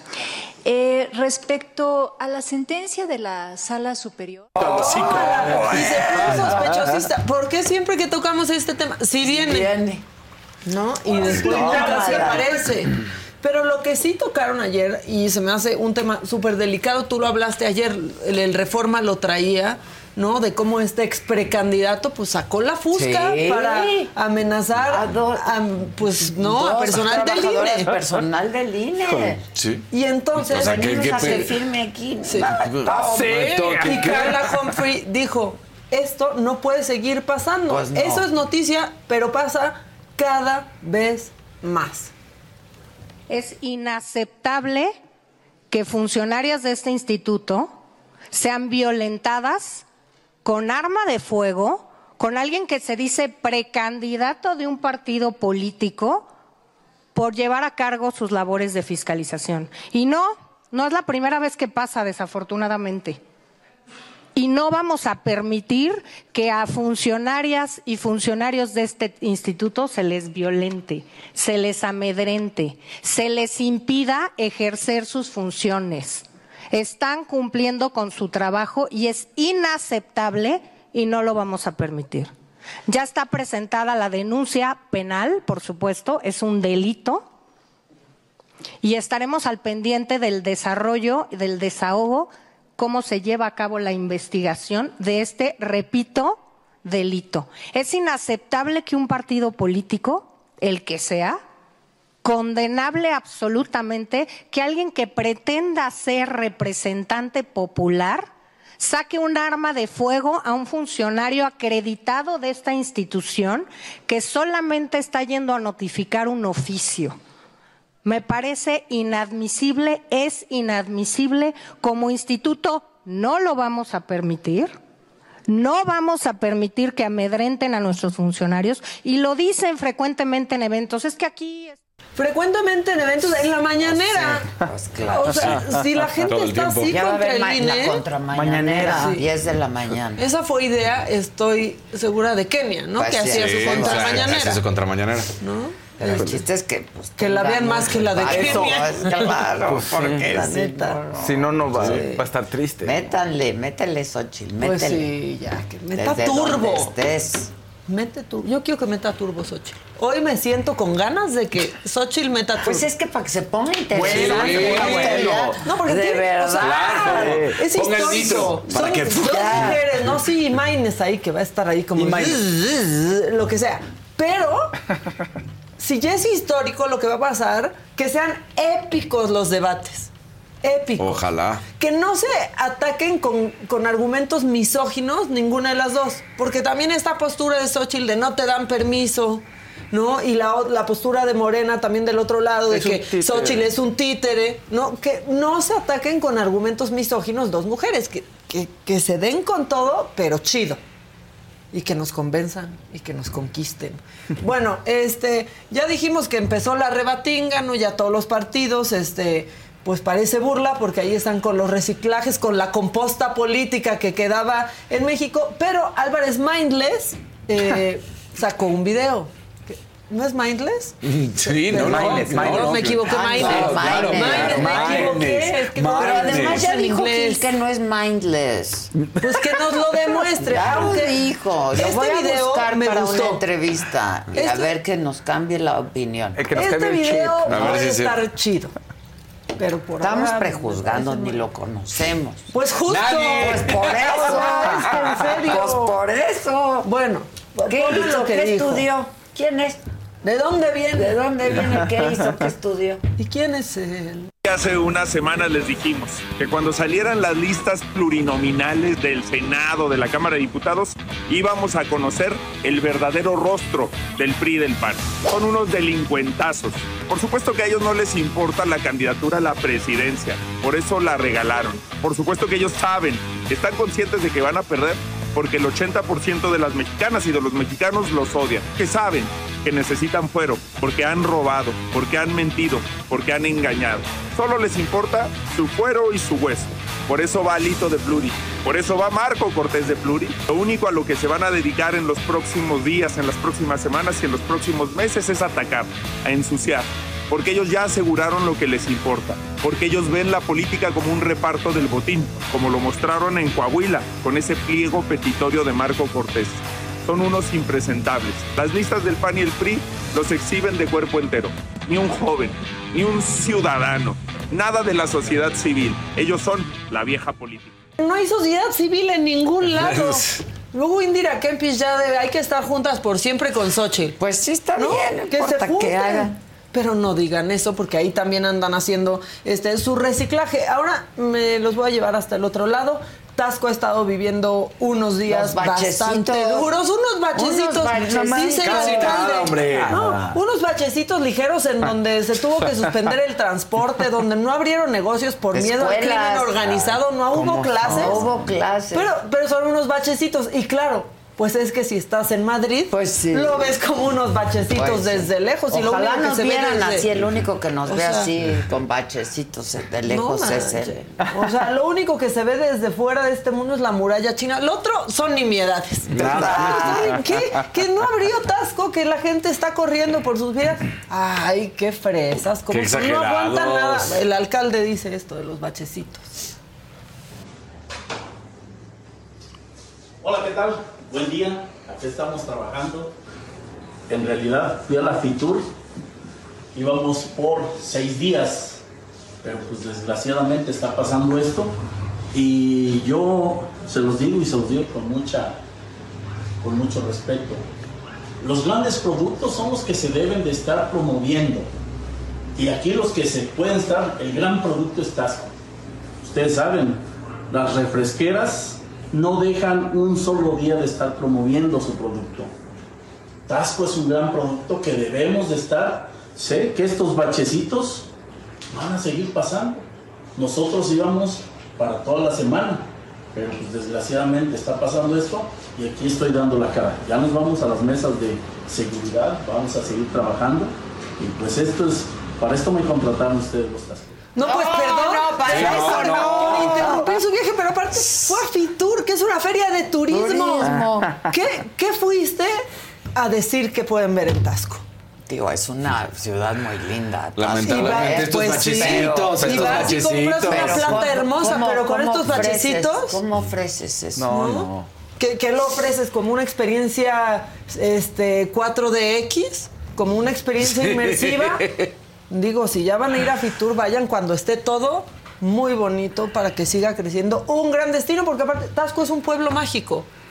Es un pueblo es mágico. un gran lugar. Pero bueno, esos son los bachecitos que ve eh, el alcalde No, de no. Tasco. Y ya nada más, tenemos que cerrar la semana, es viernes, por lo menos cerrarla con cosas bonitas, no con estupideces ajenas que le cuestan al erario, que nos cuestan a nosotros, que nos ponen de malas.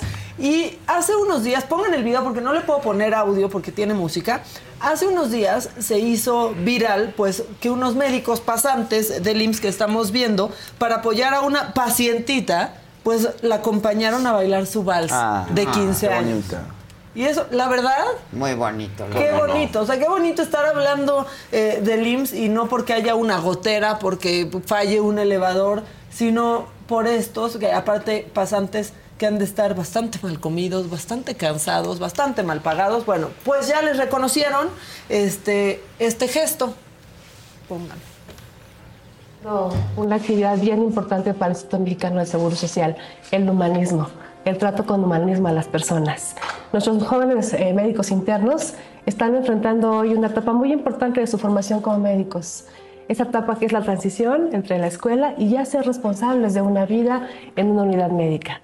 Están enfrentando hoy jornadas extraordinarias, jornadas intensas, retos todos los días. La razón de ser de los médicos, lo que trasciende la ciencia, la, ciencia, la empatía, la sensibilidad, el humanismo y el amor por lo que hacemos. Así que, queridos médicos, felicidades, son un ejemplo para la comunidad médica. Y no se puede entender la calidad sin el humanismo, sin la empatía. Y ustedes son un ejemplo de que sí se puede hacer un cambio en el Pues ahí está, está bonito. La verdad, los médicos de este país, mis respetos. Sin duda alguna. Y los del IMSS Aunque han sido Sí. golpeados, eh, desacreditados por el presidente, la verdad. Y nada más les reporto, no había ningún cu- médico cubano en esto. No. Pero bueno, ya Se que va. dice. Un verdecito de. Gabriela López. ¿Y acaso está mintiendo el DMC? Son unos delincuentes los pluris, empezando por cabeza de vaca y todos los que le siguen. No, ya no hablen de Ricardo Anaya, sí. O sea, todos los que necesitan su fuerito. Está horrible. Está horrible. Pero ve que el DMC se llama Maines. es que llama Maines. Neta llama Maines. Mira, a lo mejor da una sorpresa. Digo, no es que vaya a ganar, pero. Pero es- 8 Pues sí. 9 puntos, son 8 9 puntos, ¿eh? Sí, ya sí, los ¿eh? quisiera Xochitl. No, claro. Así es que Xochitl... Live. Live. Xochitl Live. Xochitl Live. Se llama Maines. Se por favor, llama. Maines. Bueno, venga, el que sigue, por favor. La que sigue, por favor.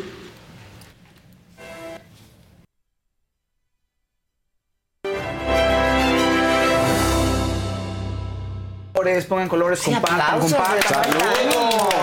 Venga, venga, venga. Yo el viernes pasado te vi Sí, Somos venga. el problema nosotros. No, Nos vamos. Sí, para- ya, no aquí, Quédense todos, quédense todos y quédense la gente y pongan colores.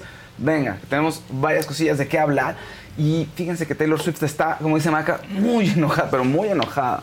Muy Muy enojada porque de pronto a un chistoso se le ocurrió, y seguro es un nombre, estoy seguro que es un nombre, no se hagan, hacer imágenes de ella eróticas con inteligencia artificial. Entonces las sube en Twitter y se vieron 45 millones de veces. No, Y la gente las tomaba y las compartía. 24 mil veces se compartieron. La cuenta fue suspendida. Obviamente todavía están tratando de llegar al fondo de esto y quién fue la persona que lo hizo y quién lo subió y de quién depende esa cuenta. Ya está suspendida la cuenta, pero sí los abogados ya metieron una demanda y quieren, quieren castigar al culpable y Taylor Swift está muy enojada y muy sacada de onda, obviamente. Y eso creo que debería de tipificarse la inteligencia artificial con, no sé, con algo bastante grave, porque también es acoso y es violencia contra la mujer. No sé aquí en México cómo esté, si ya esté contemplado, pero hay que hacerlo pronto, porque si no, aquí los vivales seguramente van a estar a la orden del Sí. ¿por qué Laguna No, Legal se van a ir, no? pues sí, o sea, es lo mismo eso de, ay, tengo unas fotos de no sé quién y las mando por venganza, hacer un- algo con inteligencia artificial, ¿estás de acuerdo? O sea, Claro. Se puede usar para lo mismo. ¿No le gustaron esas fotos? No, no, oye, además ella pues tan no. recatada. Además siempre la atacan, y han estado atacando desde que anda con Travis Kelce. Bueno, siempre, pero desde que anda con Travis Kelce le han estado este, molestando demasiado. Ay, ya cayó. Eso, ya, bien, mira, bien, bien. bien. Venga, venga, venga. Ahí va. recaudador. Cris Rojas, recauda Faust. Gracias. Amo Klaus y Faust, Adela y Maca. Gracias. Ya, La Casarín, que lo un perro. Ahora sí no fue mencionado, No, pero te lleva en el corazón, yo creo. Sí, Yo creo claro. que tiene, Sí, claro. tiene una foto tuya al lado de su cama. Sí, seguramente. Oye, a ver, Peso Pluma no la tiene librada para el primero de ¿Cómo? marzo el Festival de Viña del Mar. No, resulta que un diputado de la derecha pues ya metió un recurso a la Corte para evitar que se presente y la Corte aceptó el recurso y dice vamos a revisarlo. Resulta que el diputado este dice que hay un grupo de vecinos que dicen, oigan, a ver, este es un espacio público donde se va a presentar este sujeto y por ser espacio público, ¿cómo es posible que se hable de la cultura del narco? Otra vez, pero la Corte dijo, a ver, voy, vamos a llamar a todos los implicados para que nos digan si realmente lo que están haciendo de llevar a Peso Pluma a un espacio público, porque además sabemos que el Festival de Viña del Mar ah, se mantiene también de parte de recursos públicos, de recursos que tiene la ciudad. Entonces dicen, a ver, quiero que todas las partes, el canal de televisión, ¿no? este, la alcaldía también y el festival, pues aporten pruebas y digan por qué sí, por qué no. Este, es importante que esta persona se presente o no se presente y si realmente vulnera los derechos de los ciudadanos. Entonces sigue muy político el asunto. Ahí en Chile vamos a ver qué ocurre con Peso Pluma, pero por otro lado, pues Peso Pluma acaba de estrenar su canción con Cristian Nodal. La verdad está, está con madre, Adela, está con madre. Quiero escuchar. La escuché. Está buena. A ver, ojo, no es un poema. O sea, son. O sea, en el video salen Peso Pluma y Nodal como dos hombres que se están peleando por una mujer y. Casi, casi yo soy mejor, ¿por qué andas con él? Palabras más, palabras menos. Digo, a veces Nodal un poquito más rebuscada su rima, Peso Pluma un poquito más directo. Pero está divertida, para reírse. Y creo que es una gran colaboración de Nodal, este, que al parecer está bien a gusto en Argentina, no quiere hacer nada, me dijeron. Oye, ¿verdad? Nada. Oye, No. entrevistas, no, no. Oye, baila súper, ¿no? Estoy aquí con Cazú ahí. Solo va a las alfombras rojas. Déjenlo Es que es Pues que tiene bebé. Déjenlo en paz. Está de papá, Está está, de bien. papacito. Está de papacito. Recuerden también que hoy está disponible el- la canción, la colaboración de Majo Aguilar con Santa Fe Clan. También pueden escuchar otra colaboración de Wendy con Yahweh de Acapulco Short, si así ustedes lo desean, ¿no? Oigan, y bueno, en otros temas, pues la Casa de los Famosos, ayer fueron las primeras nominaciones, ya salieron los primeros nominados, y Alfredo Adame está ahí. No recibió ¿Nominado? tanto calor. Está nominado para salir junto con Carlos Gómez, con Rodrigo Rome, con Clovis, con Tali García y con Cristian Estrada. El más impopular fue Cristian Estrada, que fue el que se llevó todos los puntos. 13, pu- 13 puntotes. Y básicamente ahorita la votación no es tanto por estrategia, sino por, eh, no me cae tan bien, no me llevo con él y lo nomino, pero sí es sumamente impopular Cristian Estrada. El O sea, seis nominados. Sí, fueron seis nominados. ¿Y, a- y conoces a uno? Ah, ah, Alfredo. y a Cristian está por los escándalos. también. Ah, porque eres el ex de Ferca. Es el ex de, el ex de Ferca y de Alicia Machado. Ah, yo nomás y de Frida Sofía. Adame, disculpen, no, no. Sí, no, Pero, yo por ejemplo. ¿qué me dices de digo, un ah. Rodrigo Rome? Rod- Rodrigo Lo- Rome, que es el más guapo de la casa, es lo que dice todo el mundo. Ah, sí. Dice que ya Ya ves, ves, Gisela ya dijo. Es coach de fitness. Rodrigo Rome. Rodrigo Rome es coach de fitness. Eh, Clovis es actor, es mexicano, modelo y actor. Carlos Gómez es un deportista venezolano que ha participado en realities en Estados Unidos principalmente. Y Tali García es mexicana, actriz también. O sea, son muchos, son muchos. Luego los nominados. Es un terror ver las nominaciones porque es fulanito, sutanito, Juan, Carlos. Es que son, Son muchos. 23, oye. ¿Y cuántos salen? Seis meses. eh, no, pues uno, ¿verdad? son seis ¿Solo meses. uno? Son seis meses. Seis meses es muchísimo. Mi, mi favorito ahí es Nacho Lozano, que está conduciendo. Ah, Le Nacho mandamos está besos. conduciendo. Sí, Nacho, Ah, junto le con Jimena. a Nacho. Sí, besos a Nacho. Saludos, Nacho. Saludos. Yo no sé, creo que la bebecita De puede hecho, ganar. el guapo Es Rodrigo Nacho. Ro- Ah, sí. Rome, ajá. vino a la saga una vez con Nacho Lozano. Ah, ¿en serio? Y estuvo muy divertido. Grandes amigos. Yes, yes. Qué bonitos. Bueno, ahí están las nominaciones. Vamos a ver qué ocurre el domingo. Yo creo que se debe de quedar a Dame nada más para que genere polémica. Pero fíjate que Lupillo está. Yo creo que Lupillo por ahí, Bebecita, son de los que me gustan como para que sigan. También Adame porque mm, va a generar mucho. de- va a dar de Sí. qué hablar. Y, y, y ¿No? vean el programa de Rome y Nacho Lozano en la saga. Está, padre, bien está padre. bueno. Sí.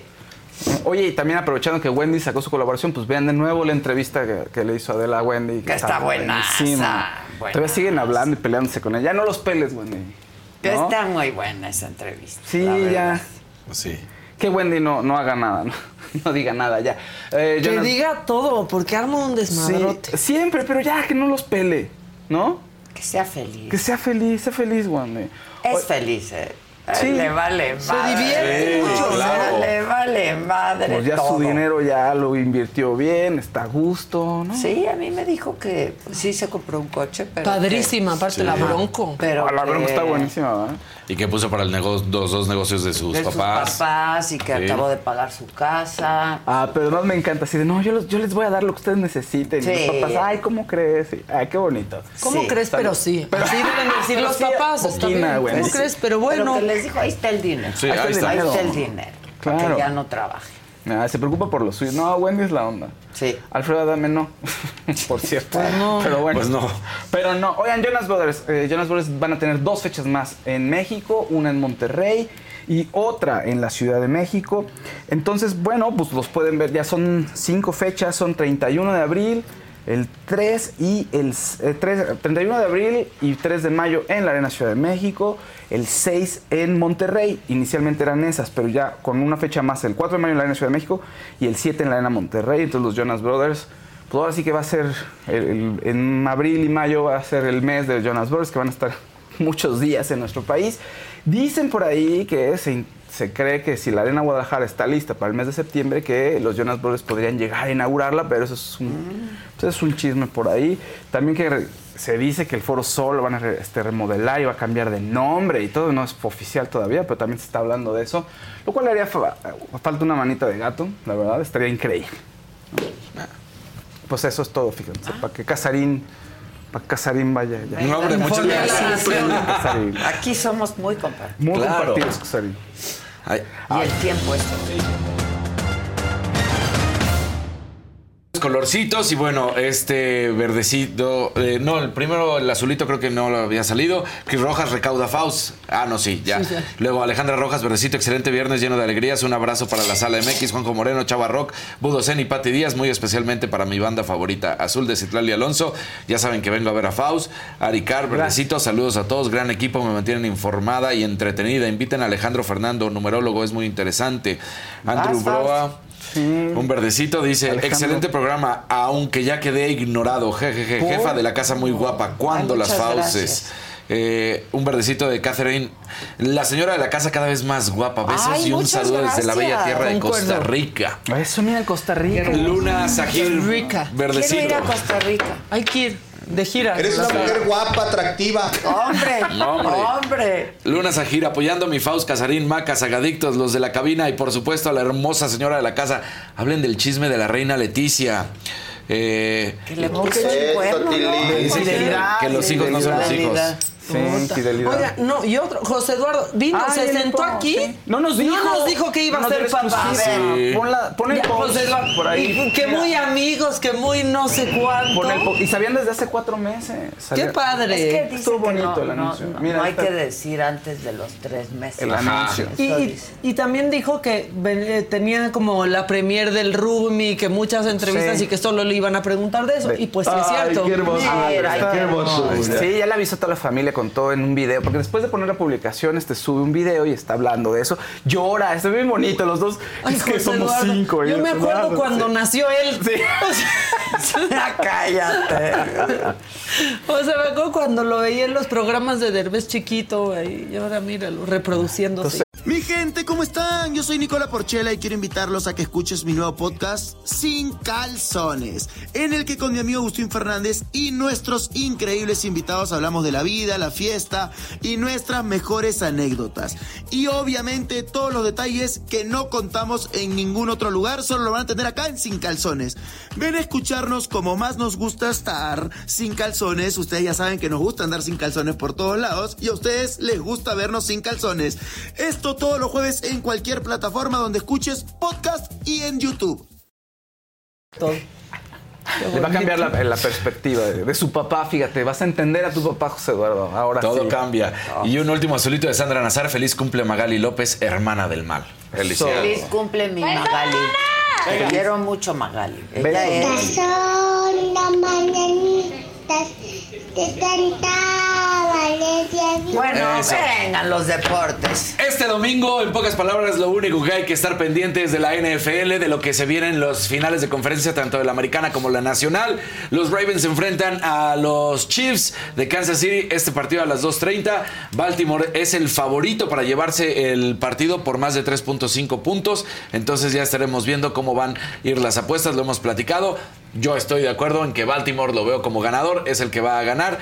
Mahomes está buscando un récord de Tom Brady que parecía que nadie podría, de ocho, el, el de Tom Brady, de ocho finales de conferencia consecutivas. Patrick Mahomes está en su sexta, no quiere decir que las haya ganado las ocho, sino que se presentó en ocho ocasiones en esta instancia y Mahomes está en la sexta. Así que vamos a ver qué es lo que consigue. Del otro lado, en la conferencia nacional a las 5.30 de la tarde estará 49 contra eh, Leones. El favorito por 7 puntos es San Francisco.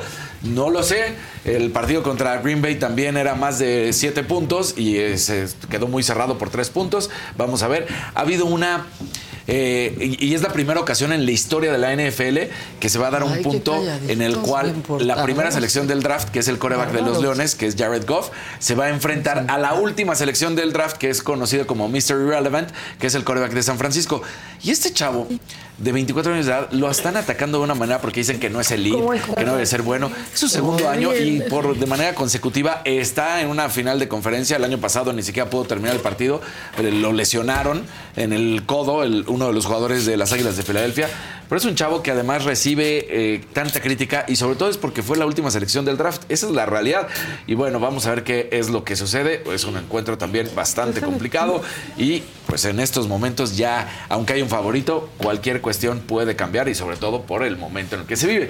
Y ya si estamos hablando del, del Super Bowl, de lo que va a venir y de las finales de conferencia, pues Lionel Messi da sorpresa lo que ha hecho en Estados Unidos, ya sabemos la relevancia con el fútbol, bueno, pues va a estar en un anuncio del Super Bowl. Así es. Exactamente, un comercial de 60 segundos, lo que implicaría más de 10 millones de dólares. Recordemos que los 30 segundos son 5 millones Wow. nada más por estar. Entonces, eso es entrada nada más por el anuncio, ¿no? Lo que pudieron haber conseguido o no, bueno, pues será parte de este anuncio. Ahí estará con la cerveza Michelob Ultra, es la que estará presentando Lionel Messi en este anuncio. Es mi favor, ¿eh? Sí, buenaza. Buenaza, la buenaza. verdad. Entonces, ahí Sí, está. y la que menos calorías. La que menos calorías, exactamente, sí. Es la que bien la- sabemos, Sí. eso sí sabemos. Exacto. Oye, y este dato, ayer este, lo da a conocer el INEGI, el INEGI y es preocupante. Resulta que la población mexicana con mayoría de edad, ya estamos hablando de 18 en adelante, bajó la actividad física. La actividad física. Entonces, eh, resulta que un 5.6% se volvió más sedentaria. Esto con respecto a los últimos No, no, 10 sí, años. ya éramos. Sale. Sí, ya Exactamente. éramos. Sí, entonces eh, viene desde los 18 años y dice que pues 39.8% solamente se declaró activa físicamente. El resto, bueno, pues obviamente sedentario. La misma Organización Mundial de la Salud recomienda 150 minutos de actividad física a baja y mediana intensidad a la semana. Y pues sí es preocupante. 50 minutos. En la No es semana nada. se Menos de tres horas. Exacto, o sea, no es nada a la semana, son siete días, porque Sí. no, no es nada más la semana laboral, No, sino no, son los son siete, siete días. días. Pero no no, es es sorpresivo. Mira, hay que salir acá y preguntar. Sí. No, que no suben ni las escaleras. No luego. manchen, ya encontraron el truco. Sí. Entonces, en, en México los que hacen, la- lo- los que van al gimnasio, hacen cualquier tipo de actividad, porque no solamente habla de gimnasio, sino actividad física, Sí, salir a caminar, claro, lo que estar en los espacios libres, dice que los que sí se declaran activos, en los hombres, 5 horas con 42 minutos, las mujeres, 4 horas con 48 minutos. A la semana. A la semana. Eso es lo que tienen, pero sí dice que es preocupante, obviamente, el hecho de que haya reducido en nuestro país. Sí, es una vida muy sedentaria. Una vida Y muy los sedentaria. chavos, Sí, los chavos, porque ahí es donde empieza este análisis, ¿no? Entonces, eh, uno pensaría que después de la pandemia la gente igual, y en ese tiempo que estuvimos encerrados, habría hecho mucho ejercicio, y pues resulta que no, que hemos ido disminuyendo, y ahorita pues el momento más crítico porque 5.6. Hay que hacer ejercicio. Hay que hacer. Salgan a caminar, en Se verdad. digo yo.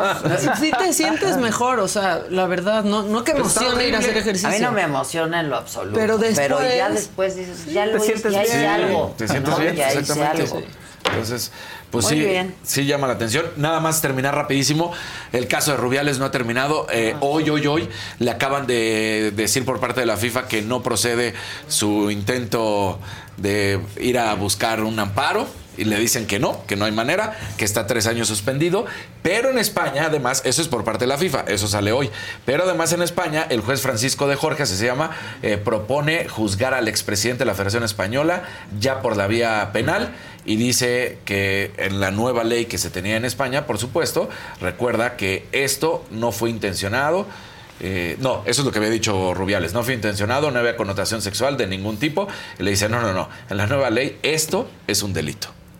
Pues sí. Porque no fue consensuado, porque la mujer no lo quería. No importa ni que vengas aquí a poner pretextos de que, bueno, era la euforia, acaban de ser campeones. No. O sea, si una mujer te dice que no, o una mujer ni siquiera te da el Uno indicio. sabe cuando te están Sí, ¿no? pasando. de verdad. Exactamente, O sea, ¿no? tanto ellos como nosotros. Uno O sea, sabe que- sabes sí. cuando te estás pasando, cuando es impropio, cuando es incómodo. cuando- Exacto. Y puedes tener Entonces, una relación cercana. Y una cosa Sí. no quisiste y una cosa te molestó. Entonces, Listo. En esta reforma del Código Penal Español, un beso no consentido puede considerarse agresión sexual, una categoría penal que agrupa todos los tipos de violencia sexual y por eso el juez dice que hay que juzgarlo por la vía penal, así que pues cada vez más complicado. y lo hemos dicho, si desde un principio, en vez de haberse hecho loco y tratar de defender, hubiera renunciado, creo que las cosas no hubieran Hasta llegado su hasta mamá esto. salió a defender, su mami. Su, su huelga de hambre, ¿se acuerdan? Sí, no, la no, no. mamá hizo huelga de hambre, las tías también y la abuelita. Así que, Muy bueno, bien. Pues ya. A ver No hay colorcitos, no recaudaste, No. valiste madre. No. Pero está Francisco Martín Moreno con nosotros. Yo no sé si viene a hablar, pero de las listas, pero mal de Morena. De todo lo De todo anterior. lo anterior. Sí sé de qué- a qué viene. ¿Cómo estás, compadre? ¿Cómo estás? Es Mucho Maca. gusto. ¿Qué huele? ¿Cómo estás? Comadrita querida, qué gusto verte. Igualmente, ¿cómo estás? Hola, ¿qué tal? ¿Cómo estás? Daniel, Qué gusto.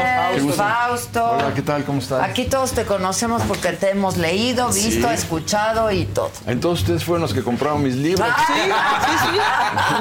Me dijeron en el editorial, alguien compró tus libros. Y- y- y- Nosotros. Y no sabemos quién Ah, fue. Exacto. Esos ¿Cómo estás, cuatro. compadre? Eh, Oye, ni de política Ni de historia. ni de historia. Sí, me regalé un caramelito. Cuéntanos. Mira. Está bien interesante la historia de cómo surgió este libro que se llama Dime que no es cierto. Te va a gustar mucho, Fausto. Sí, es, es- es una historia que, que salió de, de la nada. Yo, yo- yo ya estaba harto de escribir de política. Y si tenía Es que quién no, con Ah, la sí. política que te. No, no, no. Con no, el no puede- contenido que Sí, no, dan. no, bueno. no puede uno ocuparse de estos No. personajes. ya. Tenía contratado un libro con Alfaguara, un- una trilogía política. Mm. El primero fue El ladrón de esperanza, segundo México roto. Y tenía que escribir el tercero este año. Y dije, no. Me niego. Me niego, no, no, además, además no. Este, fui a, a una, estaba yo en la librería del, del aeropuerto y llegó una señora y le dice a- a- al vendedor, oiga, eh, me voy a ir 10 días a Cancún. ¿Qué, qué novelita sabrosa me recomienda para mi vac- mis vacaciones? Y dice, ahí está Martín Moreno. Una de esas hasta le dedica una novela. Y va y le lleva a México Roto, que está en la portada de López Obrador Sí. y al fondo está Palacio Nacional. Y dice la señora, no, Dios no lo quiera, ¿cómo cree que yo me voy a ir de vacaciones A leer la esto? vida de un monstruo? Pero ya no quiere hablar de política. No, sí, Fue una señal. Exacto. Fue una señal porque dije que Señal divina. Entonces la señora se dio cuenta que yo la había escuchado. Me dijo, oiga, no es nada con usted, por favor. Yo digo, la verdad de las cosas es que no quiero esto. Entonces le dije, mire señora, si le parece, yo le regalé dos libros míos, se los dediqué y se fue encantada. Pero fue para mí un estudio de mercado eh, eh, eh, inmediato. Inmediato, claro. Y entonces este, llegué a la casa yo pensando, oye, un amigo me dijo que fuera a ver a una bruja. Y ya rompe con la rutina, anímate. Fui a ver a ver a la bruja. Y me dice la bruja, este, al tenerme las cartas, me dice, mi hijito, vives con una tirana. vives con una dictadora que está destruyendo tu energía creativa. Pero te quiero decir algo que es muy importante. Este, yo soy una bruja muy cogelona. Le digo, ¿qué señora? Sí. Ninguna mujer conoce mejor que yo la anatomía masculina. Pero todo esto es cierto. Todo esto es cierto. ¿eh? Y Y la tirana es mi comadre. ¿no? tráeme, tráeme un amiguito y verás cómo te lo dejo. Tal que ya me fui y le, le dije a mi amigo, mira, a mí no me dijo ninguna maravilla, me pidió que fuera a una segunda opinión, como con los médicos. Exacto. Y la otra me dijo una cantidad de tonterías. Y entonces dije, ahí está la historia de un magnate que potentado, que va a ver a una bruja. Y se disfraza de no potentado. Y se, se disfraza no potentado y, y va a verla y la bruja le dice, mijito, ah, porque tuve que ponerme a estudiar el tarot. Y le dice, mijito, en la primera carta le dice, eh, tu mujer te engaña con otro hombre. Y se vuelve loco. Le arrebata las barajas como si ahí en las barajas dijera, el nombre, el domicilio y el teléfono. No, como- y se va furioso y le dice, pide otra opinión. Y va a pedir otra opinión con otra bruja, igual que me pasó a mí. Y ahí le dice, este, no quiero que me leas las cartas, quiero que me leas la mano. Y le lee la mano y dice, mira, aquí en esta línea abajo del, del meñique dice, tu mujer te engaña con otro hombre". Y que se la repite. Entonces se, se- se vuelve loco, entra con unos ataques de celos terribles. Me puse a estudiar toda la fenomenología de los De celos. los celos. Caí con Otelo, cuando Otelo, cuando Yago le dice a, a- a Otelo, este, Desdémona te engaña. Y, y Desdémona sale con otros hombres. Y este estrangula a Desdémona, la mata y luego se da cuenta que no era cierto. Y, y- y- y decide suicidarse. porque no puede con la culpa. Entonces estudié los celos y todo esto. Pero fue una, eh, un, pasaje maravilloso en un mundo para mí absolutamente desconocido. Desconocido. Y entonces este, habla con el hijo y es un potentado que tiene 50 mil millones de dólares. O sea, no es cualquier cosa. No, o sea, sí es Hay un veces- como millonario. hay veces que no los ganamos. se nos va así. Y entonces le dice, mijito, te quiero decir que aquí arriba, donde estoy yo, porque ya llegué a lo más alto, pero aquí no hay nada. Arriba no hay nada. ¿Cómo que no hay nada? No. A ver, con todo el dinero que tengo, ¿tú crees que puedo comprar tiempo? No puedo comprar tiempo. ¿Tú crees que yo puedo comprar la salud por un tiempo? Pero no puedo comprar la salud. ¿Tú crees que puedo comprar el amor, el verdadero amor, la lealtad, la fidelidad? No, lo más hermoso en la vida, lo más importante, no lo puedo comprar con dinero. Entonces, ¿para qué hice todo esto? ¿Para qué tengo 50 mil millones de dólares cuando, cuando con todo este dinero no puedo comprar lo que yo más quiero en mi vida?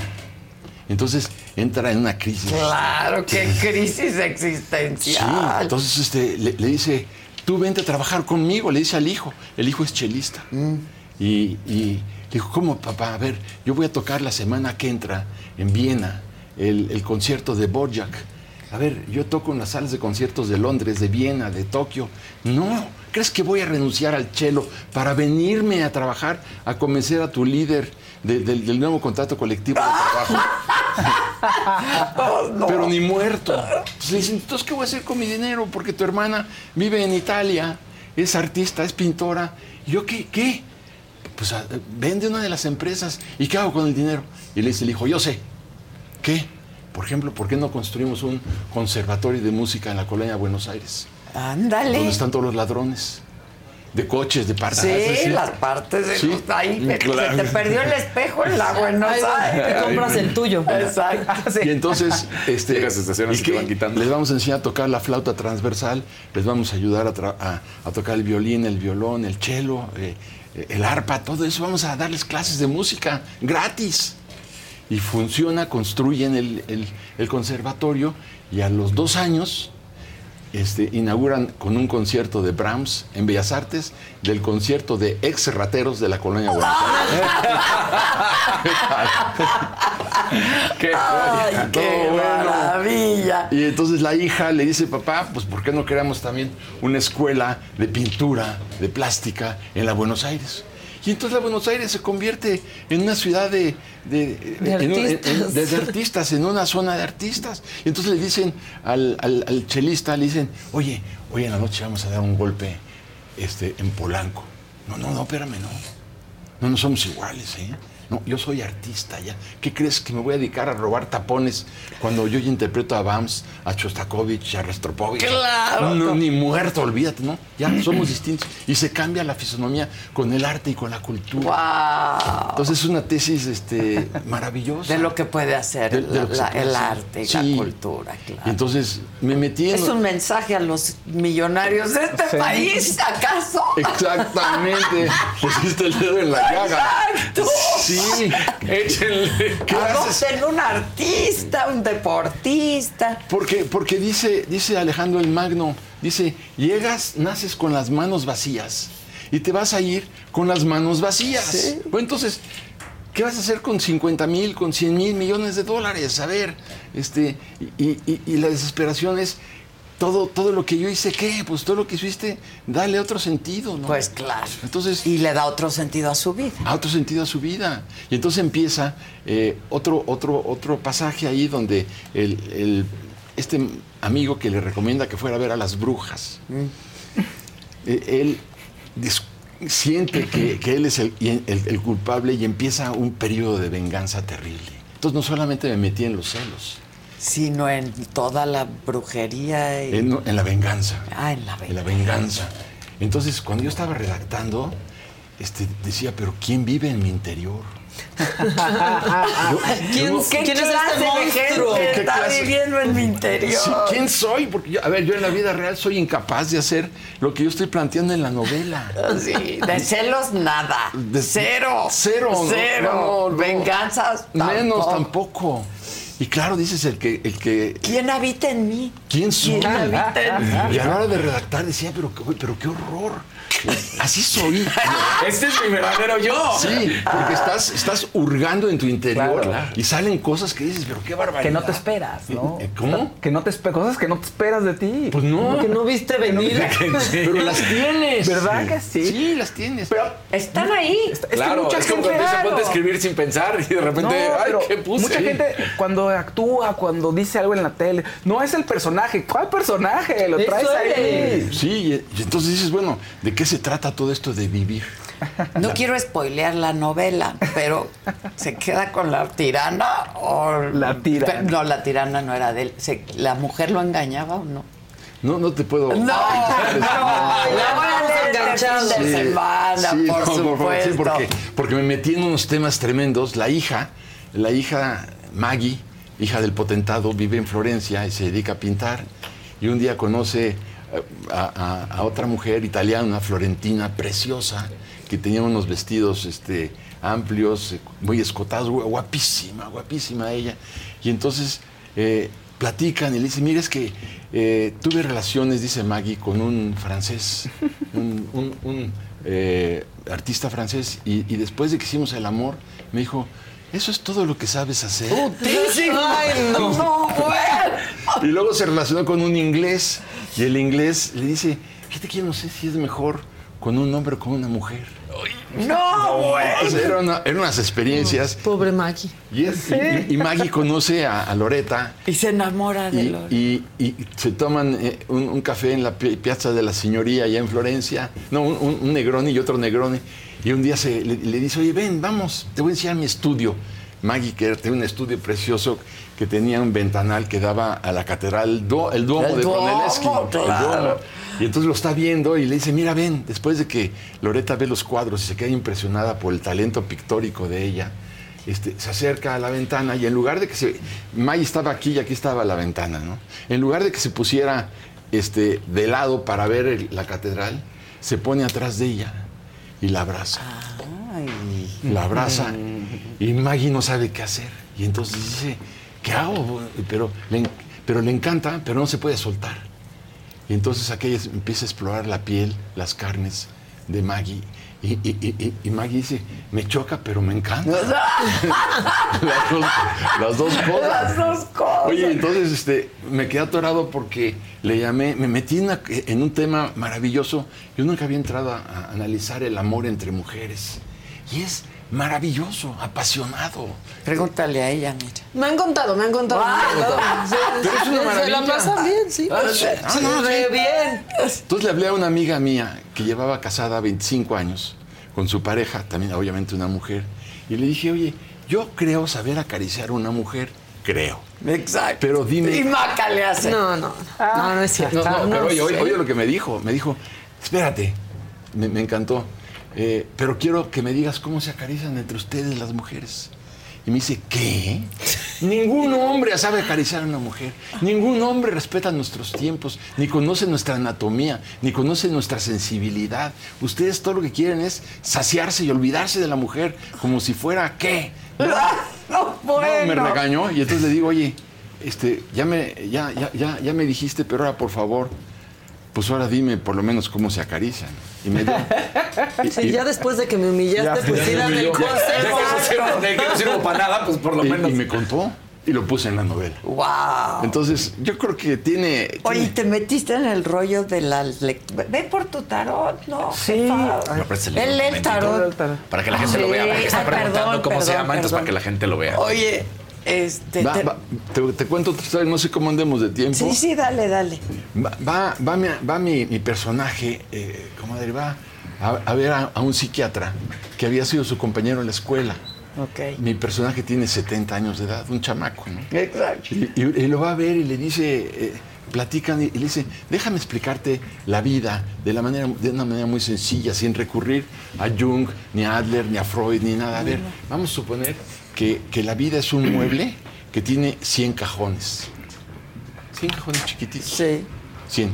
Tú abriste el primero, pues fue cuando decidiste estudiar economía y, y negocios. Otro cuando te casaste. Abriste otro cajón cuando tuviste hijos. Pero ¿Y los abriste tres cajones, pero te faltan 97 por abrir. A ver, ¿cómo, cómo sabes todas las sorpresas que, que, que que vas a encontrar en cada cajón? Y tienes 70 años y has abierto tres cajones de 97. Entonces, ¿qué vas a hacer? Me estás poniendo muy mal, compadre. Me faltan como 95 para abrir. Pues es que sí. Entonces le dice, apúrate. ¿Y cómo? Pues por ejemplo, le dice, pues, abre un cajón igual, igual eres un buen cocinero. Toma clases de cocina. A ver, jalas otro y a lo mejor puedes ir a cantar a un coro, ¿no? A a lo mejor puedes ser un buen director de cine. ¿Por qué no financias películas? ¿Por qué no financias series de televisión? ¿Por qué no escoges una novela y la llevas a la pantalla? Haz cosas distintas. La vida se acaba, la vida se va. No, no puedes detener el giro de las manecillas del reloj, ni puedes regresarlas. No puedes. Siempre para adelante, ya no tienes tiempo. Bueno, en fin, es, eh, eh, eh, sale de ahí este, todo pensativo y empieza a cambiar su vida a los 70 años. Wow. Sí. Nada más que el único problema que tiene es que Maggie, que vive en Florencia, como les decía con, con Loreta, Ajá. Loreta le dice, oye, ¿por qué no me invitas a conocer a tu país? Tu país es una maravilla. Y vienen a México y Alonso, que es mi personaje, recibe a su hija en el vestíbulo de... De, de- De una gran mansión. Sí, no, no, de, vive en un, en un penthouse. Ah.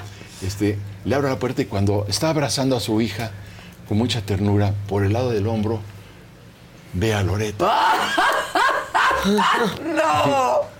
Y se pierde Se por Loreta. pierde por Pero se Loreta. pierde por Loreta y empieza un drama. Entonces te digo, me metí en unos líos. este, No, no, no. Porque claro que le empieza a echar todos los perros a, A Loreta.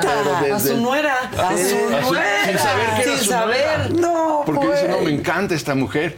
Y entonces llega un momento en que ya no aguanta a Loreta y le dice a, a Maggie, oye Maggie, o le dices tú o le digo yo.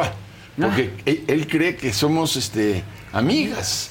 Y, y- y tú y yo sabemos que no somos amigas. Claro, ya dile. Entonces, ya dile o le digo yo. Exacto. Y le dice Maggie, bueno, este, es, es escalofriante la respuesta de él. En fin, este, fue meterme en, en- en Pero el- lo disfrutaste muchísimo. muchísimo. Y sobre todo, dejé de pensar en que si se robaron 400 mil millones del- de, de la refinería y 500 mil del tren Maya y que si Segalmex. y Segalmex y que si el presidente y que si no hay 50 millones de mexicanos no tienen acceso a la salud. Y dije, no, espérame, es un paréntesis. Y también es un regalo para... Pero te refrescó.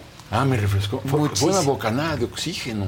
Esto para mí, de veras, fue un alivio. Oye, ¿y a la bruja la fuiste a consultar o te la encontraste? A la bruja la fui a consultar porque me lo recomendó mi amigo. Pero así nada más, como de ve con ella, te va a Ve con decir. ella, pues mira lo que me dijo a mí. Me dijo, este, pero bueno, no, les voy a contar otra cosa. Ve, a mí me dijo, bien en salud, bien en amores, bien en finanzas, bien todo. todo Ve, lo que ve. queremos. Bueno, pues la fui a ver, pero lo que yo descubrí después es que 15 días después de que yo fui a ver a la bruja, a mi amigo lo metieron a la cárcel. ¡Ay! Y la bruja no le dijo. ¿Qué tipo de bruja es esa? No le avisó que. ¿Qué clase No, de ¿qué bruja No lo, vio, ver? no lo vio venir. No, Oye. se quedó un año y medio en la cárcel. Ya, ya salió, pero se quedó un año y medio en la cárcel. No. Sí, sí, sí, sí. Pero, pero ¿Acusado de? de, de desfalco porque hizo cochinada y media en una empresa, se, se transó a sus socios y, y- y lo metieron a la cárcel. ¿Y tú te enteraste de todo esto una vez que estaba en la cárcel? Una vez que estaba en la cárcel y dije, bueno, pues este... Pero bueno, se ve que la bruja como que se, se le, se le empañó la... Sí, la bola de cristal. La bola de cristal, dijo. ¿Pero qué te leyeron las cartas? Las cartas, sí. Me leyeron las Y cartas. fuiste a consultar la otra opinión. Y la otra la fui a ver y le dije, no me leas las cartas. La mano. léeme Y la- le dijo lo, te dijo lo mismo. No, no, no, Ah, me no, dijo una gran cantidad de tonterías. Sí. No, no, no, por ahí sí no estuvo, pero, pero sí fue, fue- fue importante ver. eh, a ver, yo hace dos años, este, eh, eh, más ya, cuatro años, estando en casa de, de mi hermana en, en- en San Diego, estaba terminando México Roto y a la una y media de la mañana.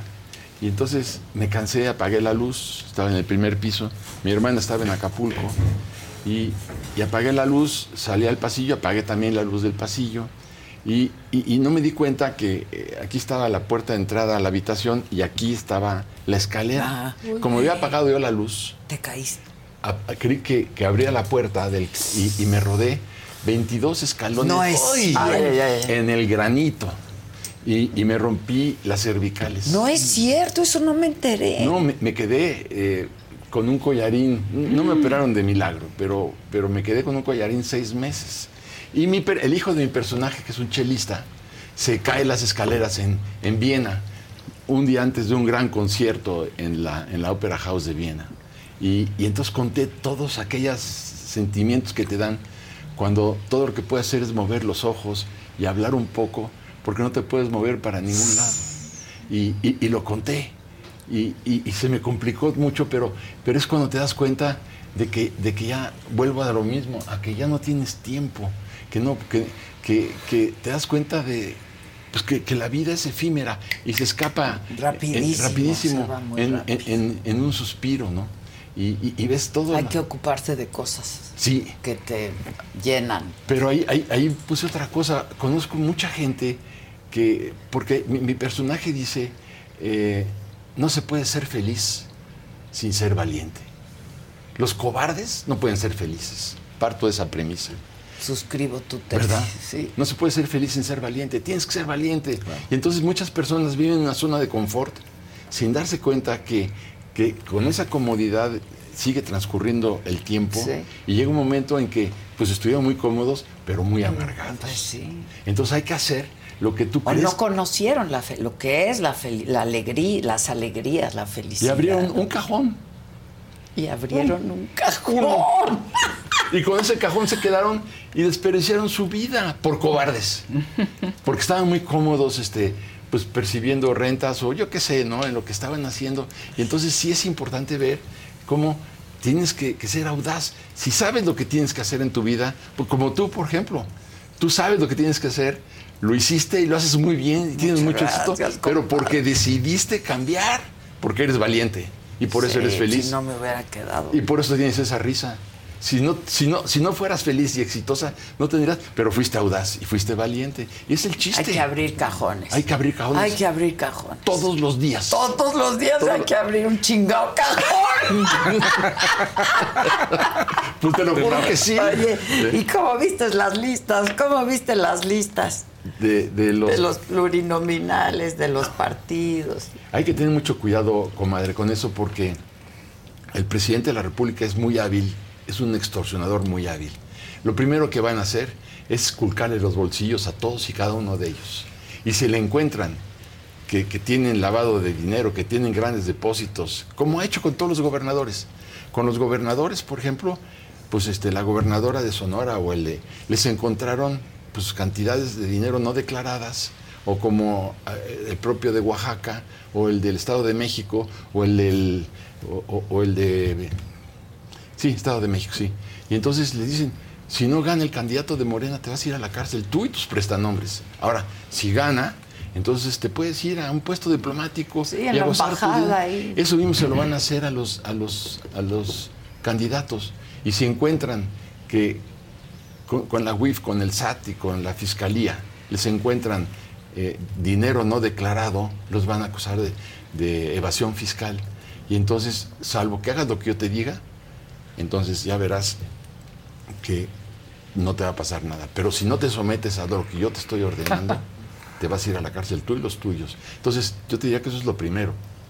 Lo segundo es que no abrieron la- la- las candidaturas A la ciudadanía, A la que es lo que habían prometido. a la gente y, y ver caras nuevas, ver, ver, ver, ver gente joven, ver, ver, eh, esperanzas, oxígeno otra vez. No, se repite exactamente lo, Lo mismo. mismo. Y lo malo es que puedan ser económicamente vulnerables, porque entonces sí, ¿para qué te digo? Sí. Y claro, estamos hablando de, de la pérdida de la, de la mayoría calificada en el Congreso. Y por eso, si, si no tenemos la mayoría calificada en el Congreso, cuidado. Pero hay otro problema peor. Mi gente, ¿cómo están? Yo soy Nicola Porchela y quiero invitarlos a que escuches mi nuevo podcast Sin Calzones, en el que con mi amigo Agustín Fernández y nuestros increíbles invitados hablamos de la vida, la fiesta y nuestras mejores anécdotas. Y obviamente todos los detalles que no contamos en ningún otro lugar, solo lo van a tener acá en Sin Calzones. Ven a escucharnos como más nos gusta estar sin calzones. Ustedes ya saben que nos gusta andar sin calzones por todos lados y a ustedes les gusta vernos sin calzones. Esto todos los jueves en cualquier plataforma donde escuches podcast y en YouTube. Peor, que si llegara a ganar, imagínate, porque lo acabo de estudiar con detalle en el caso de Daniel Ortega de, Mm, de Nicaragua. Nicaragua. Si llegara a ganar la señora Sheinbaum y ya a fin de este año se retira el último ministro de la Corte, Sí, entonces- va a nombrar, a- vienen otros tres nombramientos. pero entonces quiere decir que, que el, Que balance está de 8 a 11. Mientras tengamos 8 estamos bien. Pero si tenemos 7 a 4, perdemos entonces la mayoría en, el- en- en la, en la Corte. Si esto fuera así, entonces va a pasar lo que pasó en, en- en- en Nicaragua, que es delicadísimo. Cualquier disposición la van a poder alterar y van a declarar la constitucionalidad de, un, eh, de una ley absolutamente inconstitucional. Ejemplo, este, la Constitución dice sufragio efectivo, no reelección. Entonces la Corte Nueva va a decir sufragio efectivo, no reelección, salvo que, y este salvo que va, como es una decisión de la Corte y es inatacable y es inapelable, entonces podemos revocar exactamente eso, lo que es tan importante, el hecho de que ya no haya eh, eh, reelección. Entonces ahora la reelección va a poder ser inmediata, porque se puede modificar la constitución. Fíjate lo grave que es. Entonces la conclusión es que dependemos de una sola persona, de ese ministro que llegue, que sea adicto al observador o a la señora Sheinbaum, con eso perdemos la mayoría eh, legal en la, en la Corte y pueden declarar la reelección y lo que se les dé la gana. Pasando por encima del Congreso. Ya la mayoría calificada del Congreso me Sí, ya tienes- no importa, me tienes- no ya, importa. sin Me- cuidado. Pero ve qué delicado. Imagínate que la Corte resolviera, sí, no hay reelección, salvo que. Ahora, la oposición no está haciendo su chamba. Pues claro que no. Pues no claro está- que no. eh. Es lo que te digo, qué bueno que no te ocupas de esta gente tan menor Pero ve- y ve- te ocupas de Te estas decir maravillas. Dijo Alfonso Martínez Domínguez, ahorita volviendo a lo que estás diciendo, Martínez, Domingo dijo, Martínez Domínguez dijo, lo único peor que el PRI es la oposición. Y tiene Es razón. que tiene razón. Lo único peor del De PRI verdad, es la oposi- oposición. Es que qué oposición tenemos, qué tragedia. Es una tragedia. A ver, ¿qué dicen las ¿Qué, le- qué- qué- qué preguntamos? ¿Qué preguntamos? Sí. Otro, te voy a decir más Otro- tonterías. otro grupo más. Sí, que te diga Otra tonterías. Mientras tanto te han dicho que qué delicia, que eres una eminencia, que eres lo mejor, que gran entrevista. Que ya compraron el libro que ya después de compraron esta el libro. plática. Sí, ha sido espectacular todos los mensajes que has recibido. Que eres el que eres mejor de los favoritos de muchas la gracias. gente. Pues qué amables, qué Sí, ya gente de pronto ya se organizaron aquí para comprar tu libro. ¿Sigues yendo con Alarraqui? Sí, O sea, te sigues ocupando de los temas. sí, me sigo, me- me sigo ocupando de los temas, sí. Sí, sí. Te duró poco el oxígeno. los- los miércoles estoy con José Ángel Gurría. Ah, Y hubo dos preguntas continuas. Primero la de A de que quería saber, que dijiste no voy a echar a perder. Y luego que qué pasó con la comadre. Que si también era cierto lo de la bruja. ¿Es tirana? No. No. Comadre, se Yo llevan leo lo muy que la bien. gente puso. En más. ningún caso. No, nada más haces todo lo que ella te dice y ya. Pero de verdad, o sea, no hay necesidad que se ponga tirano. En mi casa mando yo, salvo que Beatriz diga lo contrario. Exacto. Y dicen que eres un gran contador de historias. Ya te dije que hagas un programa con Beatriz en la saga, ya te lo dije. Sí, Imagínense a los dos contando historias. Sí, sí, sí, sí. Su, su- su- su más reciente libro este, es, buenísimo porque es la vida amorosa del presidente François Sí, Mitterrand. sí, sí. Este, eh, que nunca durmió en el Palacio del Elíseo, en 14 años que fue presidente. Y la vida amorosa de... eh, ay, ¿Qué tal cuando llega la, la amante al funeral de Mitterrand? Sí. Bueno, está la fotografía del ataúd Claro. de Mitterrand con la bandera francesa y atrás está la esposa de Mitterrand con sus hijos y junto a ella la amante con su hija. Sí. Vive la France. ¡Ah, vive la France! Vive ¡Vive Madrid. la France! Es- hay que aprenderles a los franceses. A ver. Mira, ¿qué salió? Sale que tú tienes tu mundo hecho, que tienes un mundo, o sea, lo has hecho increíble, vas muy bien. O sea, esta novela es lo máximo y estás en un, en un momento de plenitud importante. Te sale una emperatriz en casa, pero no sale como tirana, sino sale que, que nutre, que nutre todo tu vida y que fíjate que, que esa, esa, esa energía de esa mujer fuerte es parte también tuya. Pues es sí, parte porque, de ti. a ver, nunca en ningún caso y en ninguna circunstancia me ha dado la razón en nada. Y esto hace que yo tenga que ir por todos los argumentos. Porque si no voy por todos los argumentos, este, me gana. Claro. Tienes que llegar Lo con que la defensa. Es cierto. Me obliga a, a- a pensar y a buscar cómo ganarle. Y, y- y rara vez le he ganado. Aquí parece que, que te nutre, que al contrario, es un motor para ti de, de creatividad. La verdad y ha tú también tenido una vida padre. Digo, yo no conozco sus intimidades ni sus cosas, pero viajan mucho, Sí. no disfrutan mucho de su compañía. Cumplimos el, ahora el domingo pasado. 30 años, sí. Cumplimos 30 años juntos ya. De discutir todos los días. sí. que- pero bueno, me hace crecer. Y el último, el, re- el 10 de copas es una relación confiable con una persona confiable en un mundo lleno de amor. Es decir, estás en la grande, fíjate. Es lo que me parece. no. Y sí me parece una mujer fuerte, o sea, la emperatriz, pero en un sentido positivo. No te tiranea y no te no retiene tu creatividad. No, no, en lo absoluto, no, al contrario. Ha hecho, ha creado un ambiente doméstico que me permite crear en un ambiente de absoluta libertad. Bueno, tan ¿Y libertad tu hija? que ella escribió un libro que se llama Amores Adúlteros. Claro. Con su exnovio. Con su exnovio. Con su Fue un intercambio epistolar ahí. Eso fue un cambio con su exnovio y, y yo este decía- Exacto. Pero aparte, pues se hablaba todos los Sí, días. ¿qué te parece que pongamos esto? Y era como te contesto. No, no. Amores adúlteros. Amores adúlteros. Cuidado con ella. Así o mejor el mensaje más clarito. Pero eso se llama libertad. Exacto, qué Sí. bonito. Pero además confianza, y te digo, es un, es un Sí. mundo bonito y que han creado los dos. Es lo que aparece aquí. Sí, la verdad, eh, ella tiene ya 14, 15 novelas publicadas y yo llevo 30 y pico. O sea, bueno, pues, soy un poco mayor que ellas, la verdad de las cosas. y por eso Solo un poco. Solo un poco. Solo solo un un poco. poco. Por eso, por eso sí, sí, pero pues. Qué bien la pasábamos cuando éramos chavos, ¿verdad? Ah, no, sí. Y hay que seguirle. Ah, porque por ejemplo en la novela dice, qué bueno que tocas ese punto. Mi personaje dice, a mí, yo, yo recuerdo mis años cuando tenía 7, 8 años, yo tenía una mirada candorosa, una mirada inocente, me reía de mil cosas.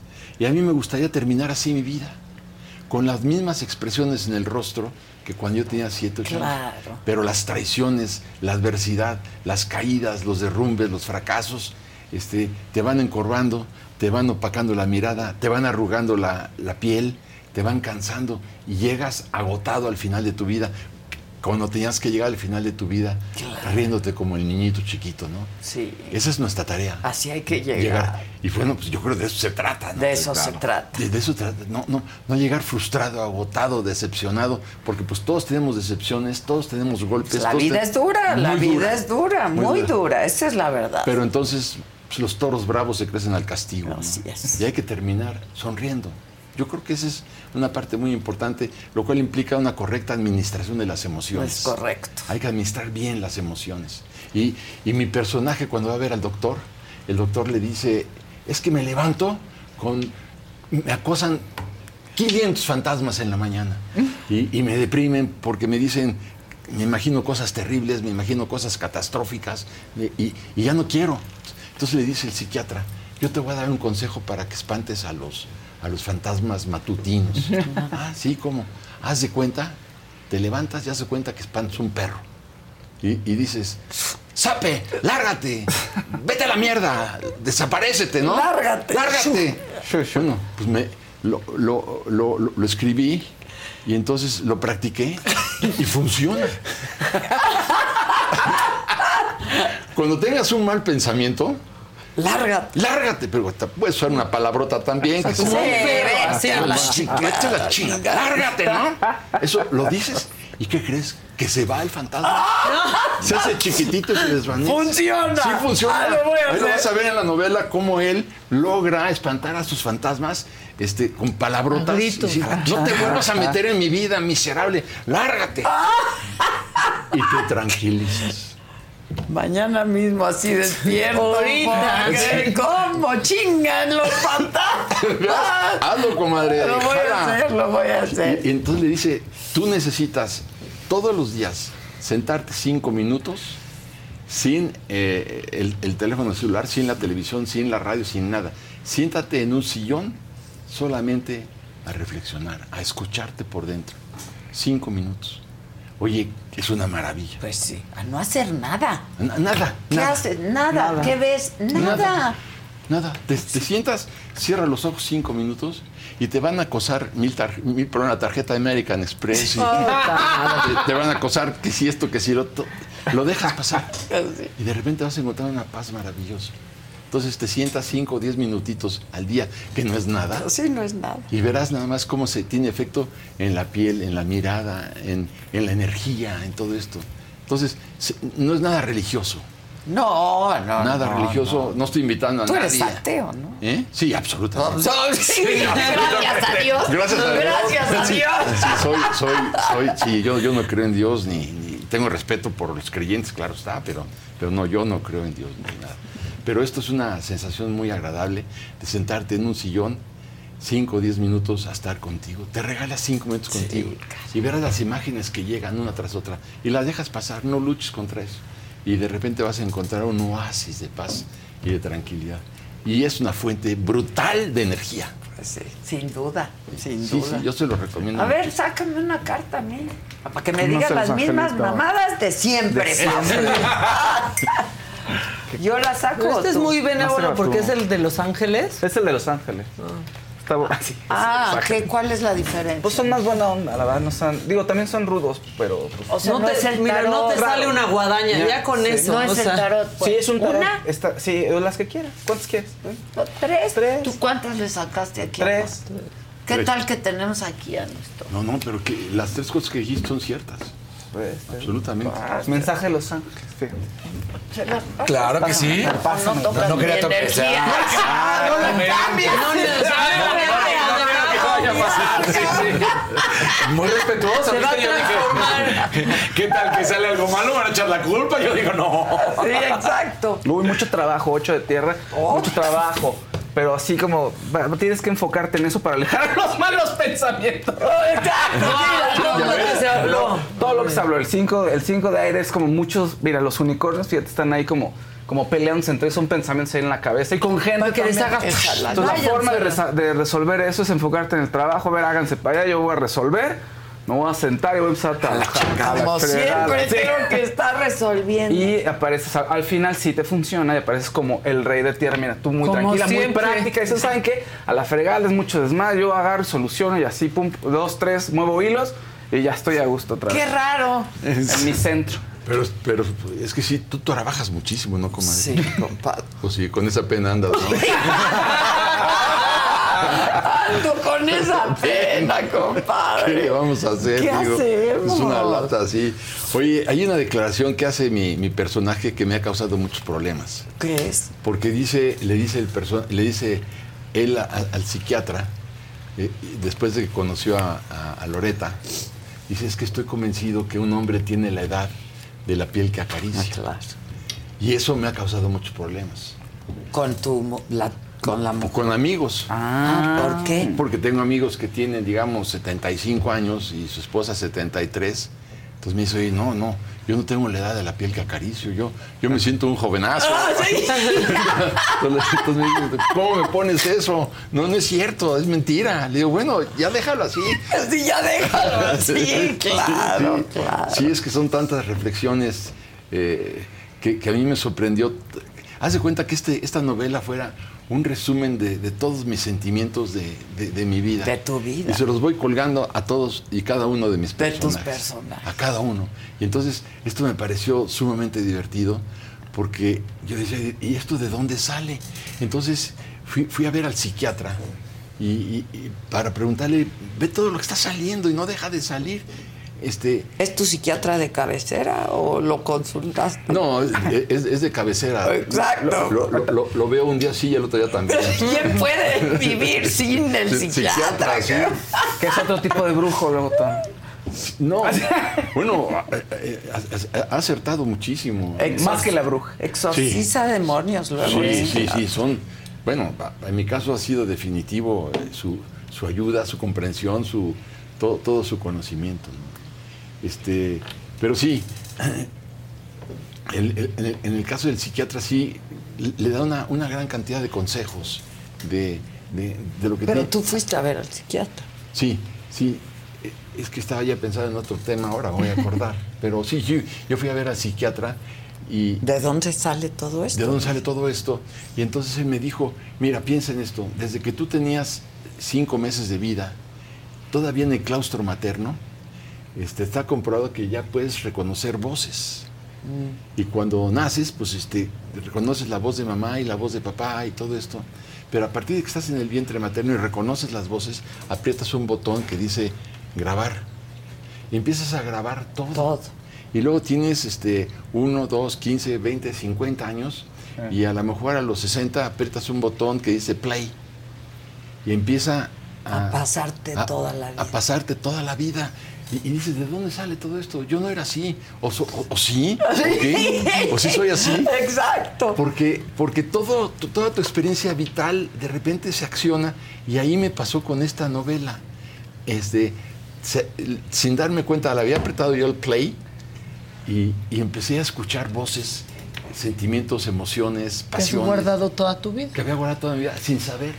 Y entonces caes en un periodo de confusión tremenda. Claro. Porque dices, ¿de dónde sale todo esto? ¿no? Entonces, claro, vas al psiquiatra y, y te explica esto, pero todos lo tenemos. Y lo que pasa es que nunca sabes en qué momento vas a accionar el play. El play. Y ac- accionas el play y entonces es cuando dices, cuidado, ¿no? Y, y- y- y vienen cambios notables de, de- de gente que lleva, por ejemplo, 40 años casada y se divorcian. Sí, claro. ¿Por qué? Porque... Y pasa, ¿eh? Y pasa. Pasa mucho. Aproba- a- apretaban el botón Porque de play. abrieron otro cajón y apretaron el play y abrieron otro cajón. Pero cuántas metáforas, ¿no? A- abrieron un cajón y apretaron otro botón. Sí. Entonces, si te das cuenta, está lleno. Y por eso es importante sentarse y escucharse uno. Un ratito. Y con día. frecuencia. Y con frecuencia. Sí. Te felicito mucho. Ay, gracias, comadre. Pues No, mira, Gracias a ti. ya estamos en la segunda Dime que edición. no es cierto. Este, ya estás en la segunda. En la segunda edición. Pues con esta entrevista ya se acaba la segunda. Pero absolutamente. ¿Qué, claro, ¿qué Pero mira, tiraje? ¿Cuántos hici- hi- Hicimos esta primera edición 10 mil. Ok. No, bueno. Sí, que... que... Poquitos nada más. Bueno, No, te, te voy a son este un chorro, o sea, las luego ya hacen te- este, tirajes de 3000.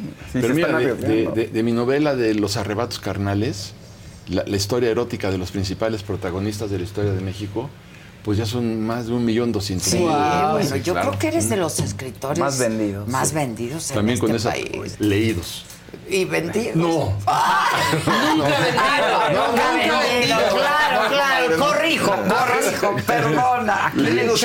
Leídos. ¿Nunca has hecho un libro por encargo? No. Nunca. No. Ni de historia, ni. No, no, nunca, nunca, nunca, nunca, no, no, no, nunca, no. Es que no puedo renunciar a tantas cosas que, que, que se me ocurren, ¿no? Más leídos. sí, más leídos. Más leídos, sí.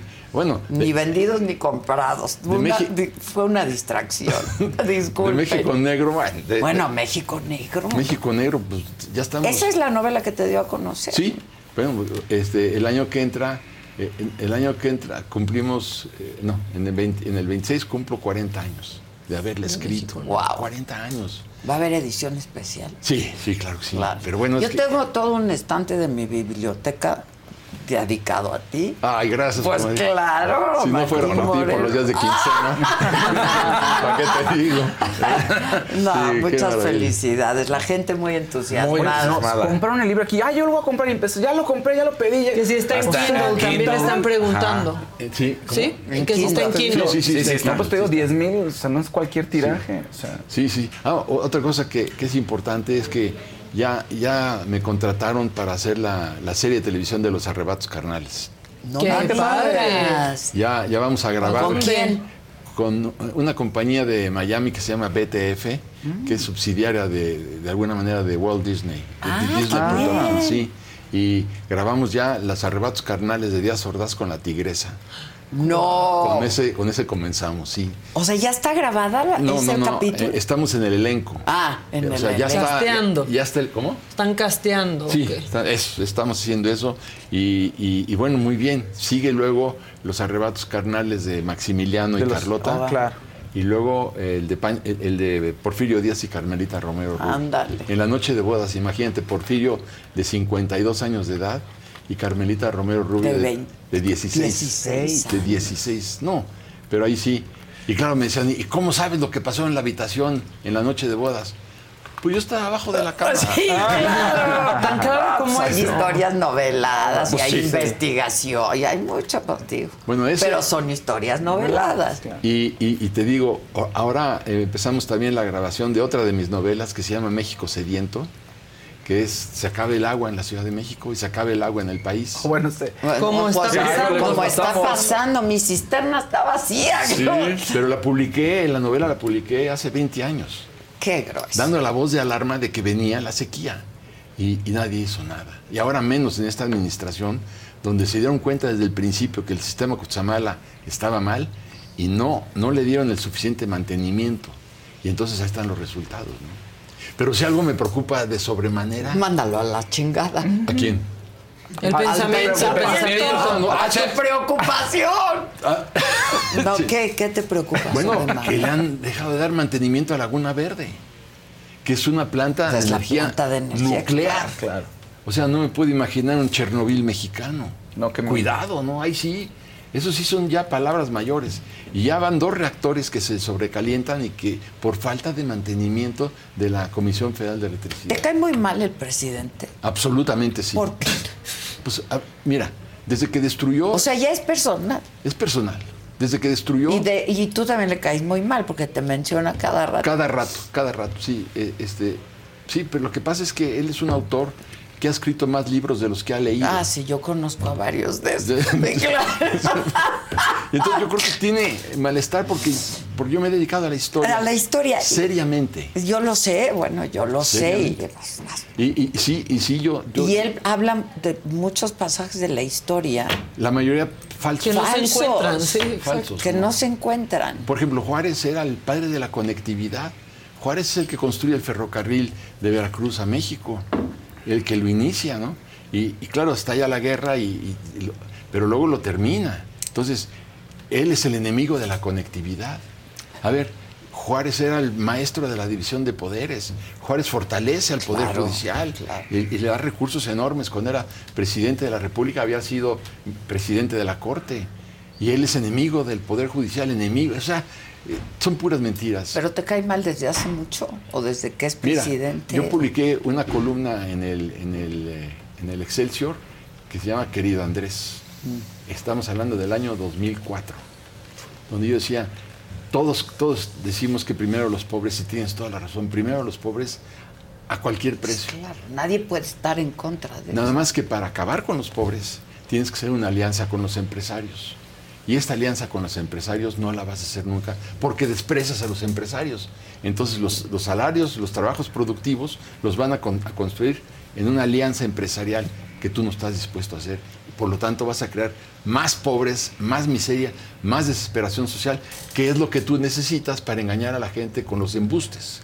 Es decir, mientras más gente desesperada, hambrienta y sin, y sin posibilidades tengas, más fácil es engañarlos. Te daré casa, te daré coche, te daré universidad, te daré... te- Cuando no se puede. No, Porque, no se porque no tienes los recursos. Para que tengas los recursos tienes que hacer una alianza con los empresarios para que entonces haya expansión de las empresas. Al abrir expansión, al haber expansión de las empresas, hay mayor, mayores utilidades y por lo tanto mayor recaudación. Y no reconoce, bueno, en esta administración ha habido más recaudación, la verdad. o sea, Pues habría que verlo. Yo, yo- yo tengo otros datos, ¿no? si tienes otros datos. Pues sí, pues si tienes un crecimiento económico del 1% en- de promedio en el año, un crecimiento del 1%, dime, si tú te dijeras, tengo un crecimiento del 8%, sí te creo que haya habido más recaudación. Pero con un crecimiento del 1%, pues no hay crecimiento, y si no hay crecimiento no hay utilidades, si no hay utilidades no hay tampoco recaudación eh, excepcional. Ha habido por las amenazas que, que- que se han llevado a cabo, pero en realidad no es congruente que digan que se disparó la recaudación cuando tienes el crecimiento económico del 1%. Entonces, desde que él canceló el aeropuerto de la Ciudad de México, este, a un costo de 400 mil Sí, millones sí, de pesos. sí. Bueno, pero lo, lo- lo más grave no fue es solamente eso, sino que hoy seguimos pagando con nuestro TUA, seguimos pagando un, un aeropuerto que no, se va sirve, a construir. y que no, se va a construir. Que no se va a construir, pagamos la deuda de un departamento. Pero además lo peor es que la YATA decía que iban a llegar a México 80 millones de pasajeros al año en ese aeropuerto con 140 slots. Es que iba a ser un super hub. Super hub.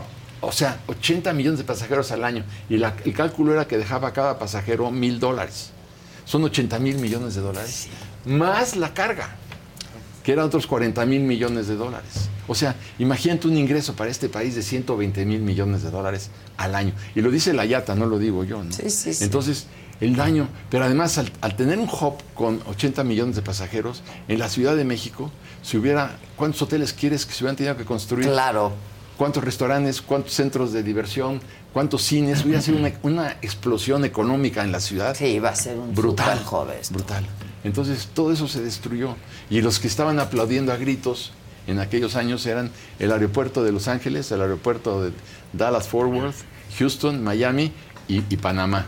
Diciendo, por favor, que se cancele ese aeropuerto porque nos van a Claro. un tráfico aéreo brutal. Claro. Bueno, el descorchadero de champaña fue gigantesco cuando el presidente canceló eh, Claro. nuestro aeropuerto.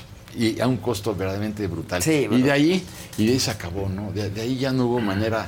Fue un error terrible. Ya, ya lo hubiéramos inaugurado, ya estaríamos utilizándolo hoy. Con vuelos, que y eso- vuelan. Con gente, aviones que vuelan, con vuelos que salen. ¿no? Exacto. Y eso hubiera quedado, a la gente se le hubiera olvidado que lo había Que lo había hecho Peña, Claro claro. que se le hubiera olvidado. Claro. Y luego. Lo hubiera inaugurado él. Y luego eh, eh, lo, lo que sucedió con, el- con el Seguro Popular. Cancela el Seguro Popular. Cancela el INSABI, lo clausura. Entonces No ahora le ha salido ni una. son la 50, farmacia toto, 50 millones, son 50 millones de mexicanos que no tienen acceso a la seguridad, eh, eh, a, a la sanidad. Entonces, ¿cómo? A ver, destruye el sistema educativo de México. La, la reforma de Peña era, la reforma de- educativa era, era muy buena, era extraordinariamente buena. Se destruye y, y bueno, se expande el, el narco. Y, y- y, bueno, ¿qué manera de... El proceso de reconstrucción de nuestro país va a ser muy difícil. Sí, muy difícil. Muy- a, a la que le toque. No, no, no. Ahora, qué maravilla ver a mujeres, Sí, ¿no? ah, no, sí. Y que nos toque verlo. A ver, te voy a decir una cosa. El 52% del padrón federal electoral Es de mujeres, son mujeres. claro. O sea, pero mujeres- que ahora una vaya a haber una mujer presidenta en este país antes que en Estados Unidos, esto es los mexicanos, los hombres, ya nos cansamos de ser el ridículo. Sí, qué bueno que ya lo entendieron. Qué Les bueno toca a las ya- mujeres. De verdad, qué Sí. bueno. Y no vamos a hacer el ridículo. Absolutamente. No lo vamos Pero sí va a ser un sexenio, francamente. Muy- muy difícil. Muy difícil, muy complicado, con, con una deuda pública tremenda, con, eh, vamos, con una parálisis también económica que no se ha, no se ha dado todavía, pero sí se viene una, una, una crisis para cualquiera de las dos que gane. Sí, sí, es lo que yo digo. Sí, para cualquiera de las dos que gane va a ser un sexenio francamente muy complicado y sobre todo que ha- han dividido a México. En lugar de ayudarnos a, a- a- a cicatrizar las heridas, eh, el presidente nos ha arrancado las costras. Le a flor de piel, costras a la la, verdad, nación sí. y volvemos a sangrar. En lugar de invitar a la reconciliación y con los Desde el día uno, ¿eh? desde el día uno. Desde el día En uno. lugar de, de- de invitar en los libros de texto a la reconciliación y al entendimiento y a la comprensión histórica y racial y social, no, fue arrancarnos las costras. Y, y esto, este proceso va a ser, va a ser largo, va a ser complicado. Y doloroso. Y, y doloroso. Y vamos a requerir mucha paciencia, pero, pero México siempre ha sido eh, superior a sus, a sus problemas. Si haces un, un recuento muy rápido, por ejemplo, piensa, de 1913 a 1928, asesinaron a tres presidentes Sí, de la República. sí, sí, sí. Asesinaron a Pancho Madero y a Pino Suárez, asesinaron a Carranza y asesinaron a Obregón, a tres presidentes. Y como si fuera insuficiente, estalló la Revolución Mexicana. Sangrientísima, Sangrientísima. además, de las más sangrientas Violenta, de la terrible. del mundo. Acuérdate las fotos de Casasola donde Sí, ves sí, sí, te- al- al- al- a los mexicanos colgados de los postes y se pierden en el horizonte los cadáveres, ¿no? Sí, sí. No. Y luego, se, se- se- bueno, se promulga la Constitución y luego estalla la rebelión cristera, porque los curas no están de acuerdo con la Constitución de 1917, como tampoco estuvieron de acuerdo con la Constitución de 1857, y estalla la guerra de reforma. Y luego estalla la rebelión cristera en 1927. O sea, este, en esos 15 años, tres presidentes asesinados, la revolución, la constitución y la, y la guerra cristera. Y salimos adelante. Sí, pero ya Pero qué con- costos, ya por favor, ya por Con un favor. costo tremendo. Pero lo que pasa es que López Obrador viene a lucrar con la desesperación. Mi gente, ¿cómo están? Yo soy Nicola Porchela y quiero invitarlos a que escuches mi nuevo podcast Sin Calzones, en el que con mi amigo Agustín Fernández y nuestros increíbles invitados hablamos de la vida, la fiesta y nuestras mejores anécdotas. Y obviamente todos los detalles que no contamos en ningún otro lugar, solo lo van a tener acá en Sin Calzones. Ven a escucharnos como más nos gusta estar sin calzones. Ustedes ya saben que nos gusta andar sin calzones por todos lados y a ustedes les gusta vernos sin calzones. Esto todos los jueves en cualquier plataforma donde escuches podcast y en YouTube. social. Y entonces eso es el principal problema de esto, porque sí, hay mucha desesperación, mucha marginación. A ver, el 60% de la economía es informal, comadre. Sí. 60%. Y esos hombres y esas mujeres este, no tienen derechos laborales, como por ejemplo una pensión, una jubilación, acceso al seguro social, acceso al Infonavit, no tienen. 60% de los mexicanos. En lugar de que los incorporaras a la economía formal con derechos laborales, no. Entonces, es, es- es mucha la desesperación. Ya ha crecido la economía informal por desesperación. Sí, ha crecido mucho. Es, y hay cuatro millones más de pobres. Claro, primero los pobres, bueno, pues porque hay que crear más pobres para que dependan del presupuesto público. Triste. Sí. Mejor vamos a leer, dime que no es cierto. Y a llenarnos de esperanza, Ya sobre todo. sé.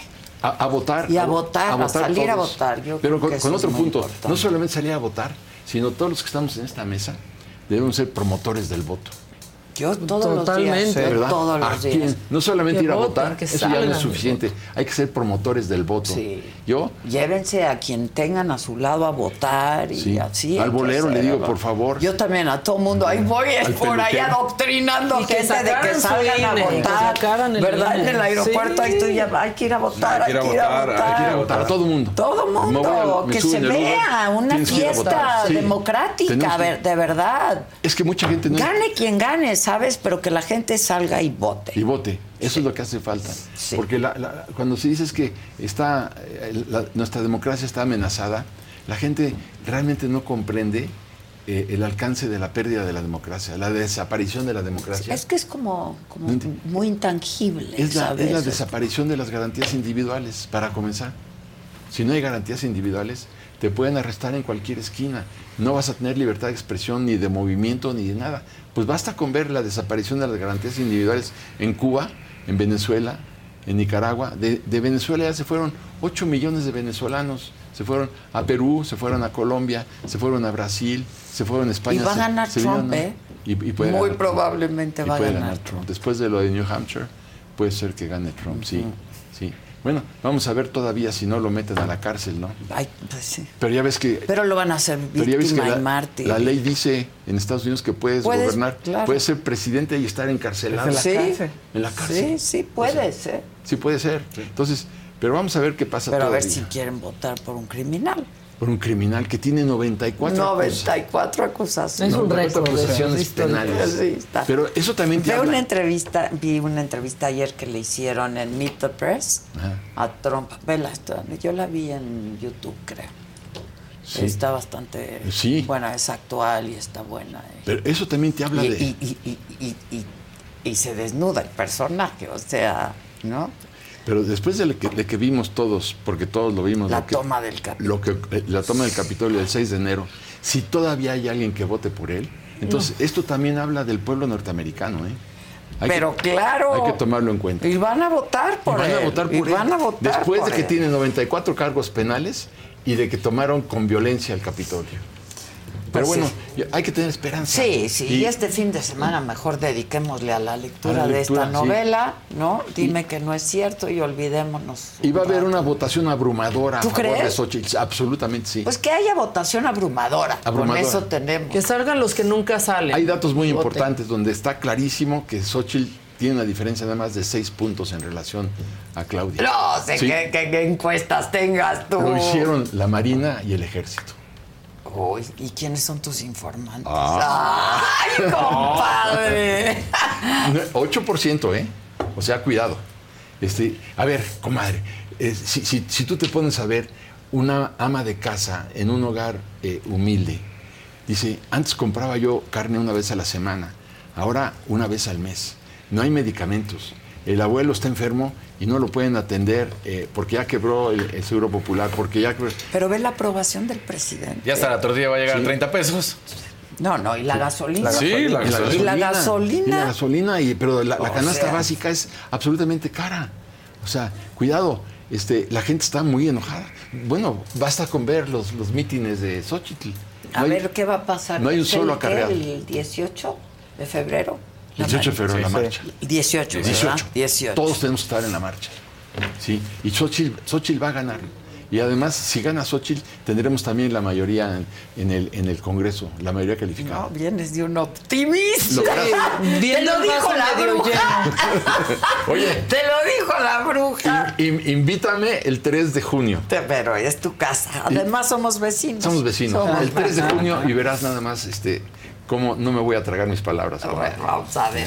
Muchas gracias. A ti, y te felicito y te veo pronto. Francisco Martín Moreno, dime que no es cierto. Alfaguara está por todos lados. Sí. En todas las. ¿Dónde se venden libros? Ahí Sí, está lo puedes esto. comprar en Amazon, y en, en las librerías, Amazon, en, en, las en librerías. todas las librerías. Buenísimo. Sí, sí. Muchas bueno. gracias. Gracias a ti, Ahora, comadre, me por lo tu dediques. generoso patrocinio. No, hombre, Te lo agradezco no, muchísimo, de veras, muy amable. No, hombre. Gracias a Y ustedes. gracias también. a ustedes que tengan un gran fin de semana. Olvídense de cosas y, y lean, lean. y reflexionen y dedíquense unos minutos. Que nada, gracias a todo mi equipo, gracias a ustedes, gracias, muchas gracias. Fiesta Americana Travel Tea presentó.